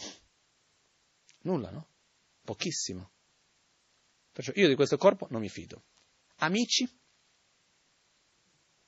Le persone che ci abbiamo intorno, che è l'amico del cuore, che mi sostiene in tutto, eccetera, eccetera, ci sarà lì per sempre? No. Uno che Può succedere nella vita che uno che oggi è amico domani diventa nemico? E che uno che oggi è nemico domani, domani diventi amico? Succede, no? Quindi che cosa accade? Che alla fine dei conti, su che cosa io posso oggi investire il mio tempo, la mia energia, che io sarò sicuro che fra 20, 50 anni, quel che sia nella mia vita, verso la fine della mia vita, fra 10 anni, 20 anni che io sia ancora vivo, 50 anni che sia, potrò ancora cogliere i risultati di quello che ho investito, che sarà ancora lì per sostenermi. Dov'è che posso investire l'energia oggi che sono sicuro che ci sarà lì?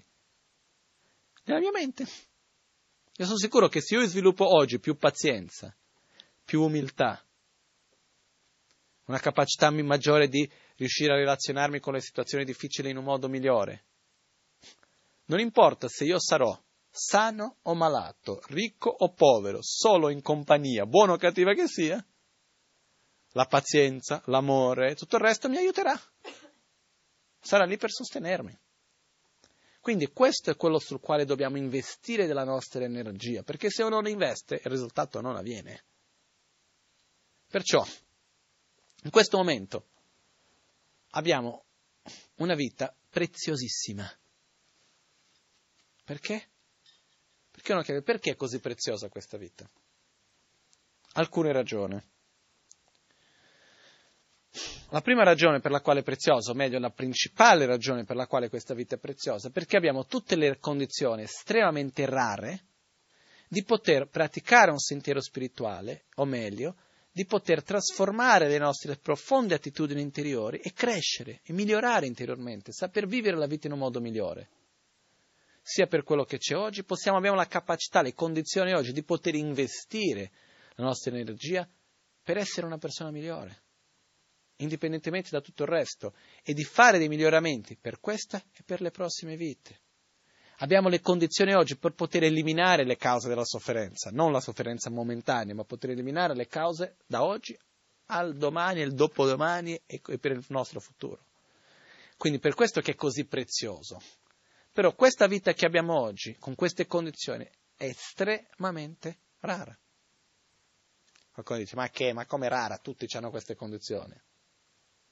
Facciamo pochi, eh, poche riflessioni. Prima cosa, per poter praticare un sentiero spirituale, per poter trasformarsi interamente, mettere uno sforzo in questo, richiede del tempo e dello spazio. Che vuol dire io devo avere la possibilità di fermarmi, guardare dentro di me, vedere come posso migliorare, ricevere degli insegnamenti che mi aiutano a capire in che direzione devo andare, mettere dello sforzo per farlo, devo avere questo spazio dentro di me per poter farlo, ok? Se io vado a qualcuno, no?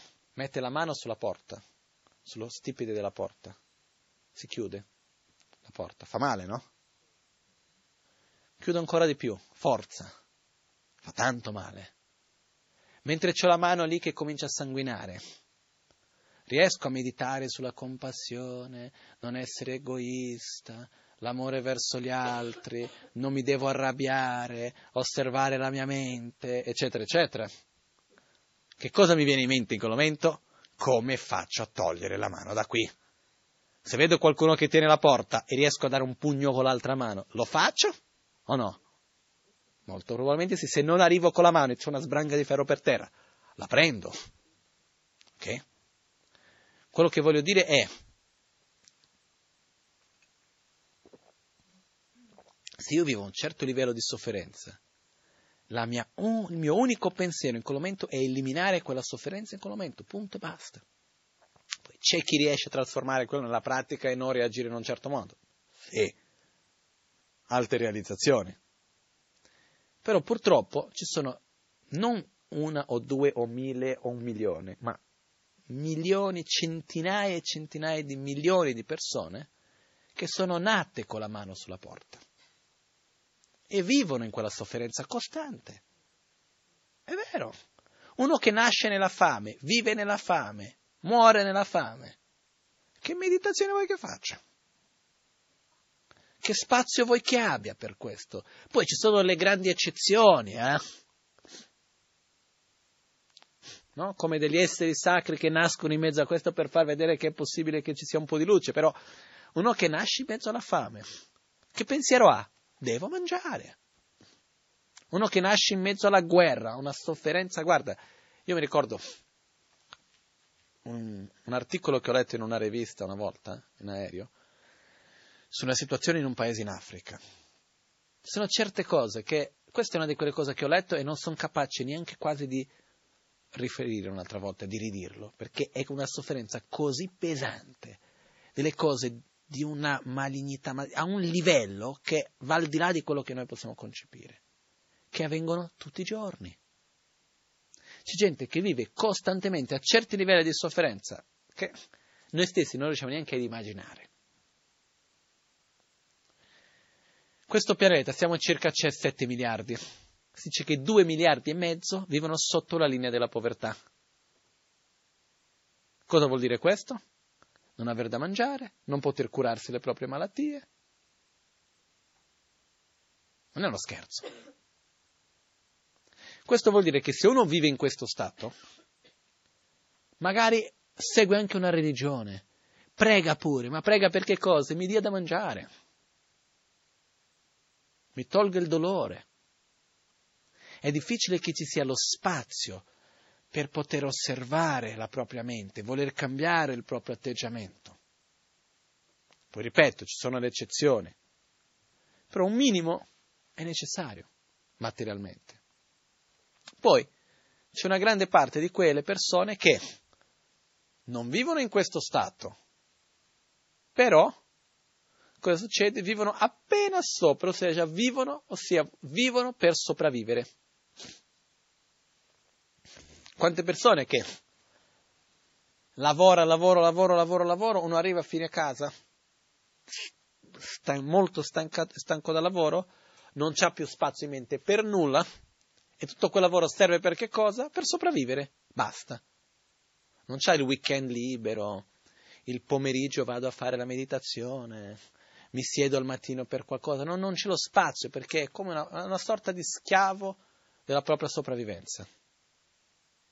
Troppi sono così anche. E non sono pochi. Eh? Quindi, quanti sono quelli invece che se volessero, avrebbero lo spazio per poter riflettere, eccetera, eccetera. Però diventano schiavi del denaro, si vivono per il denaro, quelli che vivono per il piacere, quelli che vivono per il potere. È un po' quello che succede. Io ho già visto persone addirittura che dicono, hanno una certa apertura e dicono, guarda, io vorrei tanto poter dedicare la mia vita per la pratica spirituale, poter dedicare un po' di tempo per riflettere, cambiare me stesso, eccetera. Ma poi al momento del, no, come si dice in Brasile, al momento dove muove, vediamo, facciamo il momento di fare, incapace di molare il lavoro, molare l'attaccamento verso le cose che ha, dove c'è la propria immagine, eccetera, eccetera. Ma se noi pensiamo, guarda, io quando guardo un po' di tv, mi viene detto che uno dei pro- pro- programmi che c'è la più grande audience è Grande Fratello. Io guardo, ma dove siamo messi? Perché non è che voglio giudicare negativamente, ma quello che voglio dire è, alla fine, che cosa uno non c'ha più spazio per nulla. Si lavora, si lavora, si lavora, si arriva a casa, si trova il modo per non pensare, il modo per non affrontare i propri problemi. Si va a cercare il modo per far passare il tempo. E questo purtroppo è la normalità. Ma è chiaro questo che dico, no? O è un'invenzione mia? È il mondo nel quale viviamo, è la società nella quale viviamo, no? I romani avevano già detto, pane e circus, no?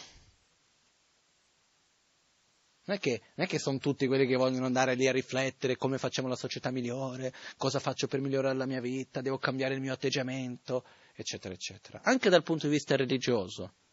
Se noi facessimo una sorta di un, un census, no? Su tutte le preghiere, preghiere fatte dalla gente. La gran parte delle preghiere, dov'è? È ti prego, per dire, facciamo il buddismo, ti prego Buddha, benedicimi affinché io possa avere più pazienza, essere una persona più umile, meno arrogante, che io sviluppi un vero senso di amore verso me stesso e amore verso gli altri? O la grande maggioranza delle preghiere vanno verso ho bisogno di lavoro, uh, non, ho, non ho salute, devo fare un intervento, prega per il mio figlio che deve fare l'esame alla scuola, oh no, voglio stare con quella persona, benedicimi finché quella persona possa amare, voglio questo o quell'altro. Meglio usare metodi spirituali per ottenere obiettivi mondani che usare metodi scorretti per ottenere quegli stessi obiettivi. Però spessissimo si usa il mezzo spirituale per ragioni mondane. Vero o no? Non ho nulla contrario a questo, però è solo veramente andando sulle cose come sono. Alla fine dei conti, sono anche tutti quelli che vorrebbero seguire un sentiero spirituale e non sanno da dove iniziare. Non fanno la minima idea. Sono quelli che vorrebbero seguire un sentiero spirituale e, e trovano qualcuno che li guida in un modo sbagliato. Ok? Quindi quello che succede è, in tutto questo pianeta nel quale noi viviamo, se noi facciamo per percentuali quelli che materialmente hanno il minimo necessario, okay? non vivono in uno stato di costante paura tipo la guerra, eccetera, eccetera, che rientra in questo minimo necessario. Perché se io vivo nella guerra è difficile che riesca a avere questo spazio dentro di me. Ho costantemente paura di uscire di casa, è una cosa difficile non essere schiavo del denaro, del schiavo dei piaceri sensoriali, non essere schiavo del potere, della mia propria immagine, eccetera, eccetera. Desiderare profondamente seguire un percorso spirituale e avere un percorso da seguire. In percentuali, a quanto siamo? Così. Buddha diceva è quanto la quantità di sabbia che c'è nell'unghia di un dito paragonata con la sabbia dell'oceano. Però a questo si aggiunge un altro fattore, che noi possiamo rinascere non solo come esseri umani, ma anche come animali. Se a questi 7 miliardi di esseri umani inseriamo tutti gli insetti, tutti gli animali e tutto il resto, capiamo bene questa percentuale che Buddha diceva della sabbia che c'è in un'unghia. Non tutto che è raro è buono. In questo caso abbiamo qualcosa che è raro, estremamente prezioso. Io mi chiedo a me stesso certe volte, se io dovessi ricreare le condizioni per avere la vita che ho oggi, non faccio la minima idea da dove partire. Anche se io fosse come la Sonosa un regista che dice tu fai qua, tu stai lì, questo cambia, questo va di là, non fare la minima idea da dove partire per dover ricreare questa situazione meravigliosa nella quale io mi trovo oggi, con tutti i problemi che ci sono. Eh? Il punto è, abbiamo una situazione estremamente preziosa. Abbiamo un'opportunità adesso di avere il coraggio di guardare dentro di noi, voler affrontare le nostre proprie ombre, voler guardare e avere qualcuno che ci guida in questo, avere un percorso da seguire. Quindi quello che succede è, è troppo prezioso per perdere questo momento. Dettaglio, quanto può durare questo momento che abbiamo? Quando io morirò, ho, ho una certezza che la continuità sarà, avrò le condizioni che ho oggi qui? No. Io non ho nessuna certezza. Per, per quanto tempo può durare queste condizioni che ho? Per me, se io dovessi avere una, una vita lunga, altri 60 anni? Dai, 70, altri 70? Vado come la mia bisnona fino a 100? No? Già se arrivassi come mio nonno che adesso fa, dopodomani, fa 80, 88, sanno di tutti i livelli, per me andrebbe già benissimo. Però, quello che succede è, anche se io dovessi avere una vita così, quanto veloce è passato l'anno passato? È il 2011. In fretta, no? Oggi che giorno è il? 19 gennaio. Gennaio è finita. Quasi. Passate in fretta, no? Sai in quanto tempo ci passano 70 anni? Così. Perché? Perché noi ci perdiamo nelle cose quotidiane, c'è da fare questo, c'è da ritornare quella, c'è da fare quell'altra, cose che non ce li portiamo con noi avanti. Quindi, o io dico, poi un altro dettaglio, queste condizioni che io ho oggi qui con me, ho una certezza che ci saranno domani, anche se non muoio domani, queste opportunità che ho oggi, ho la certezza che avrò domani? No. Perciò o io uso questa opportunità che ho oggi nel miglior modo, o se no io sto prendendo in giro me stesso. Questa è la realtà. E questo tradizionalmente viene chiamato riconoscere la preziosità di questa vita, la certezza della morte, la certezza dell'incertezza del momento della morte. E perciò sviluppare quello che viene chiamato la rinuncia. La rinuncia vuol dire rinunciare alla sofferenza e alle cause della sofferenza amare se stessi e dire io non ho più tempo per prendermi in giro, perdermi in stupidate, cose perché lui ha detto, perché l'altro ha fatto, perché mi ha guardato in questo modo, perché c'è quella cosa lì che voglio ottenere. Non siamo più bambini. Dobbiamo mettere la nostra energia dove veramente possiamo, siamo sicuri che possiamo ottenere dei risultati. È inutile mettere la nostra energia costantemente in cose che tanto dopo non portano dei risultati che possiamo portare avanti. Quanti sono i problemi che abbiamo risolto e che oggi non abbiamo né più il problema né la soluzione? Che è passato, finito, è lì, da qualche parte, è tutto una semplice memoria e con noi nelle nostre mani non c'è più nulla. Tante cose. È vero, i problemi esistono per una ragione, per essere risolti, ok? Se no non sarebbero problemi. Però quello che succede allo stesso tempo è, dobbiamo investire la nostra energia in ciò che ci porteremo, potremo portare con noi avanti. Io devo poter dire, ok, e passiamo, sono arrivato al 2012, che cosa ho accumulato nel 2011? Che cosa, ho in più oggi? riguardo a gennaio 2011. Tra conoscenze profonde, cambio di attitudine, la persona di oggi è una persona migliore di quella di un anno fa o no? Se sì, sono in una buona strada, se no vuol dire che c'è qualcosa che non va. Posso avere un ottimo lavoro, posso aver risolto tante cose, eccetera, ma se non sono una persona migliore vuol dire che non sto andando nella direzione giusta. Perciò, quando nel testo viene detto, innanzitutto pratica le preliminari, è sviluppare questa attitudine che c'è alla base, che è quella di dire io non ho più tempo da perdere, io non voglio più prendere in giro me stesso, ciò che mi fa del male devo smetterla, punto. Ciò che mi fa del bene devo coltivarlo, punto. E non ci sono scuse. Ah no, sono stanco. Eh? Che stanco di che? Non ci sono scuse. Quindi, quali sono gli atteggiamenti che noi stessi riconosciamo che ci fanno del male? Rabbia, gelosia, invidia. Quali sono gli atteggiamenti che noi vediamo che ci fanno del bene? Mettere energia nella pratica, nella meditazione, sviluppare più amore, più pazienza, più umiltà, mettere energia in queste cose, non vengono fuori da sole. Quello che io dico è questo, quante sono le cose che noi sappiamo che ci fanno del bene e non facciamo? Quante sono le cose che noi sappiamo che ci fanno del male e continuiamo a fare? È questo che non dobbiamo più dare più di tanto spazio, dire questo mi fa del male, basta, è finita questo mi fa del bene, devo coltivarlo. È chiaro che non riuscirò a fare tutto da un giorno all'altro, però mettere l'energia in quella direzione.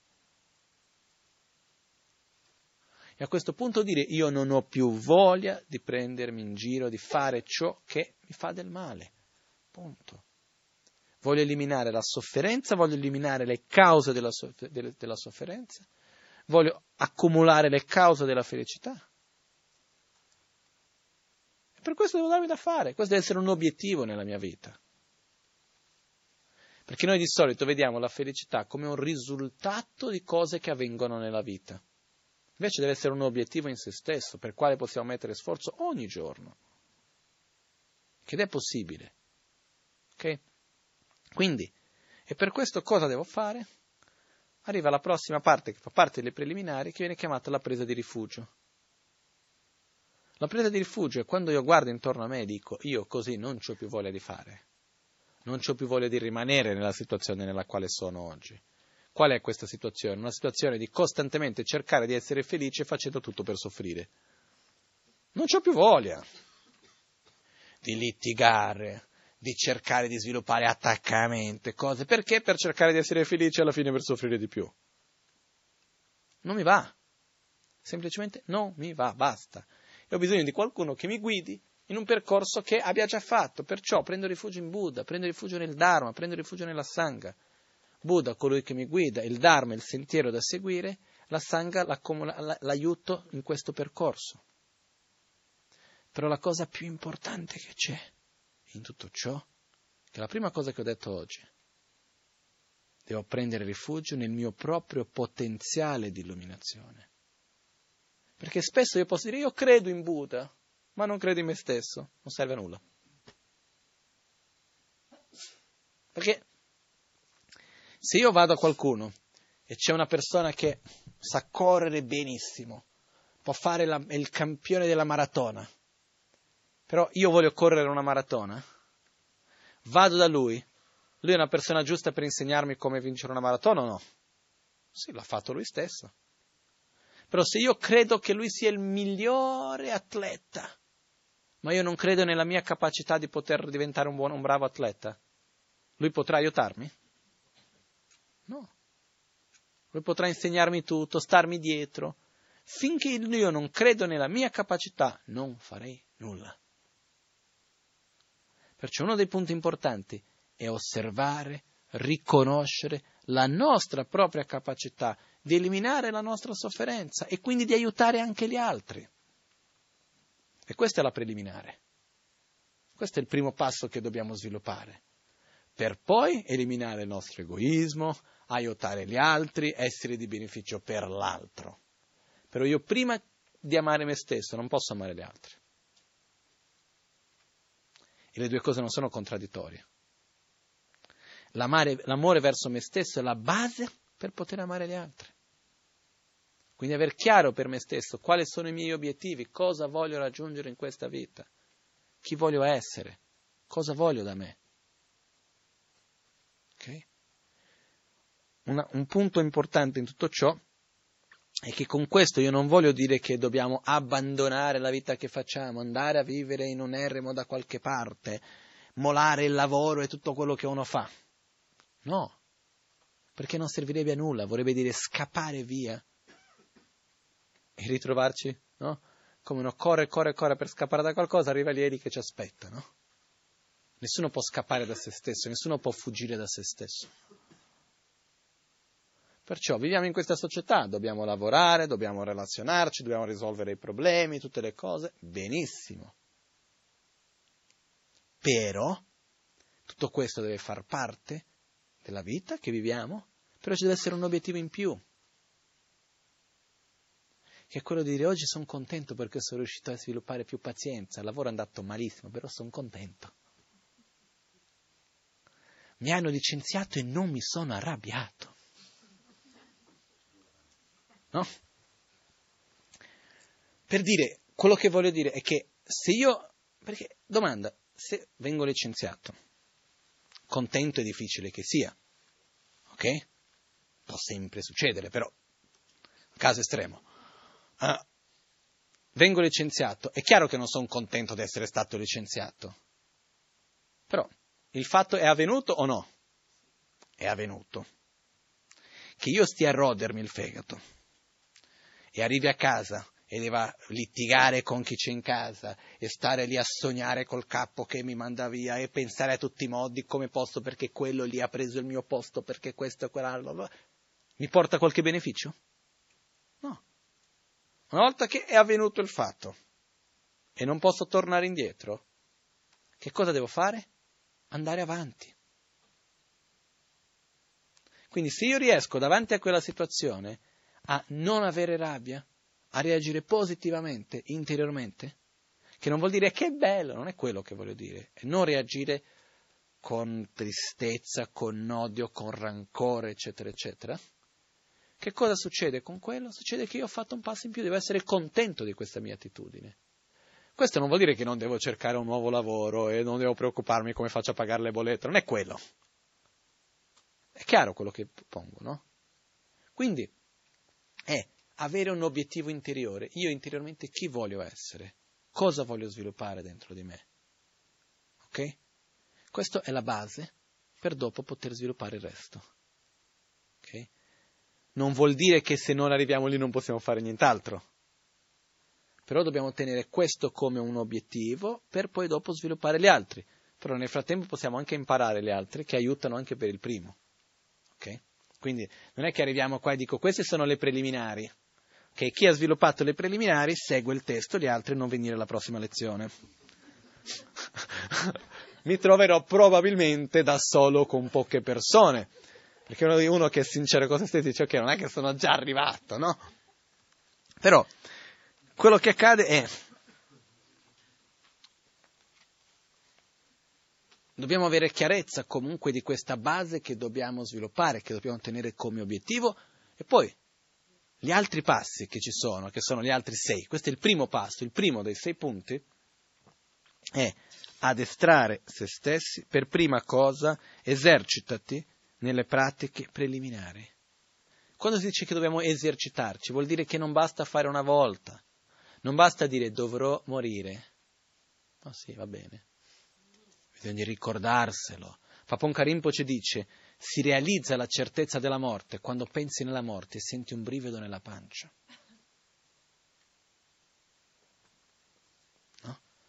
Penso che sia un po' successo a tutti, cioè, quando stai guidando e sembra che possa succedere un incidente, non viene un'adrenalina che uno sente, è quello, posso morire.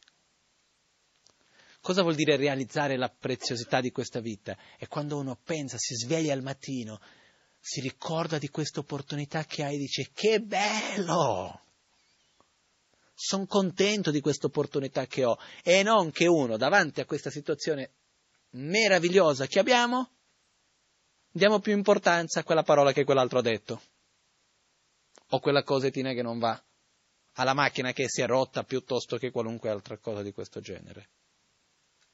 Quindi uno realizza la preziosità di questa vita quando ha gioia, da una grandissima gioia del fatto di essere vivo, con queste condizioni, e allo stesso tempo ha un senso di urgenza, di usare queste condizioni nel miglior modo. Non ho tempo da perdere con stupidate. Quindi dobbiamo dedicarci in questo, in modo che possiamo andare avanti, possiamo andare oltre. Okay? Io credo profondamente che una delle cose più sane che si possa fare è riflettere sulla morte. Non nel senso di avere la paranoia, ah, devo morire, cosa faccio? Uno, anche su questo, la morte non si improvvisa. Nessuno si deve preoccupare di non riuscire a morire. Però, morire bene è una cosa grandiosa, che si deve preparare prima. Non è che avviene così. Però nella nostra società parlare della morte no, non si può. No, io vedo anche, faccio un esempio, vedo, ho i miei nonni. Nonno c'ha 88, la nonna c'ha 85. Stanno bene, il nonno ogni mattina esce con i cani a fare jogging, prende la macchina, va in ufficio, tutti i giorni. Ok? Passano quattro mesi all'anno viaggiando per il mondo. Ok. Però prima o poi arriva alla fine della vita. Secondo te c'è tanto spazio per parlare di questo? Mio padre, per esempio, vorrebbe parlare un po' di queste cose con la mia zia, sua sorella, per dire ok, come si può affrontare quel momento della morte? Quando arriverà la morte dei nonni? Cosa vogliamo fare? Come vogliamo prepararci? Come vogliamo aiutare loro per il meglio? No, della morte non si parla, porta sfiga. Ma perché? Invece la, la grande sfiga è arrivare alla morte senza aversi preparato. Perciò si deve parlare, si deve riflettere, si deve avere il coraggio di guardarli in faccia. Ma non, ah no, io quando sarò vecchio mi posso preparare, ma adesso, oggi, ogni giorno, perché chi si prepara per morire bene perché sa vivere bene. Chi sa morire perché sa vivere. Chi vive bene muore bene. Però è importante ricordarsi di questo, prepararsi per queste cose. ok? Davanti alla morte non c'è più spazio per superfluo, per le cose no, spicci di tutti i giorni. Perciò è una cosa grandiosa, no? C'è questo detto che dice svegliarsi ogni giorno al mattino, guardarsi davanti allo specchio e chiedersi se io dovessi morire oggi, farei quello che sto per fare? Quando la risposta è no per troppi giorni, vuol dire che si deve cambiare qualcosa. Quello. Ossia, è il fatto di prendere una direzione e fare qualcosa, ok? Adesso mi sono dilungato un po' su questo perché ci tengo, una cosa che non è un, una cosa piccola, una cosa che è importante per noi da mettere in pratica. Poi sulla base di questo possiamo sviluppare tantissime altre cose, però riflettere su queste cose, la preziosità di questa opportunità bellissima che abbiamo, perché è veramente così pazzesco pensare a tutte le condizioni necessarie perché possiamo essere qui in questo momento, tutto quello che è dovuto avvenire. È veramente speciale se uno pensa in questo. Io quando ho dato questi insegnamenti una volta a, a San Paolo, no, mi chiedevo, che è una domanda che mi faccio, quante persone vivono a Milano? Mm? Un milione e mezzo? Due milioni e mezzo. Ok, San Paolo siamo in 17 milioni, no? ma anche di 2 milioni e mezzo. In questa sera, in questo momento, secondo voi, di questi 2 milioni e mezzo di persone, quante è che stanno parlando o riflettendo sul fatto di riflettere sulla morte, di cambiare le proprie attitudini interiori, di pensare a eliminare il proprio egoismo? Qualcuno ci sarà, ma sono pochi, no? Già questo ci vede la preziosità che abbiamo davanti a noi ok? Di quella della nostra propria scelta, di quello che noi stessi facciamo in questo senso. Ok? Quindi, oggi per oggi è questo, quello che io chiedo a voi di preparare, diciamo, la, dice, il compito per settimana prossima, riflettere su questi punti, riflettere sulla nostra capacità di trasformazione interiore, sulla preziosità di questa vita, la certezza della morte, la certezza dell'incertezza del momento della morte, l'importanza di usare ogni giorno come un mezzo per essere una persona migliore. E anche riflettere sul fatto di vedere l'egoismo come la causa della nostra sofferenza, anche osservare le categorie che noi mettiamo ogni giorno, amico, nemico, neutro, no? Questo di ogni giorno. Piano piano osservare tutto ciò, senza dover fare grandi cambiamenti, però cominciare a osservare queste cose e direzionare la nostra mente. Ok? Jetson lame kotse rapten chi namkar chile chochur gepada losan tempe drume sasumgi drowe munse tatu ne gyurchi nimo dele tsendele nime kunyan delekshin nintsen takto delek pe kuncho sumge jingilo kuncho sumge ngodrup tsol kuncho sumge trashe All'alba o al tramonto, di notte o durante il giorno, possano i tre gioielli concederci le loro benedizioni, possano aiutarci ad ottenere tutte le realizzazioni e cospargere il sentiero della nostra vita con molti segni di buon auspicio. Trascidele.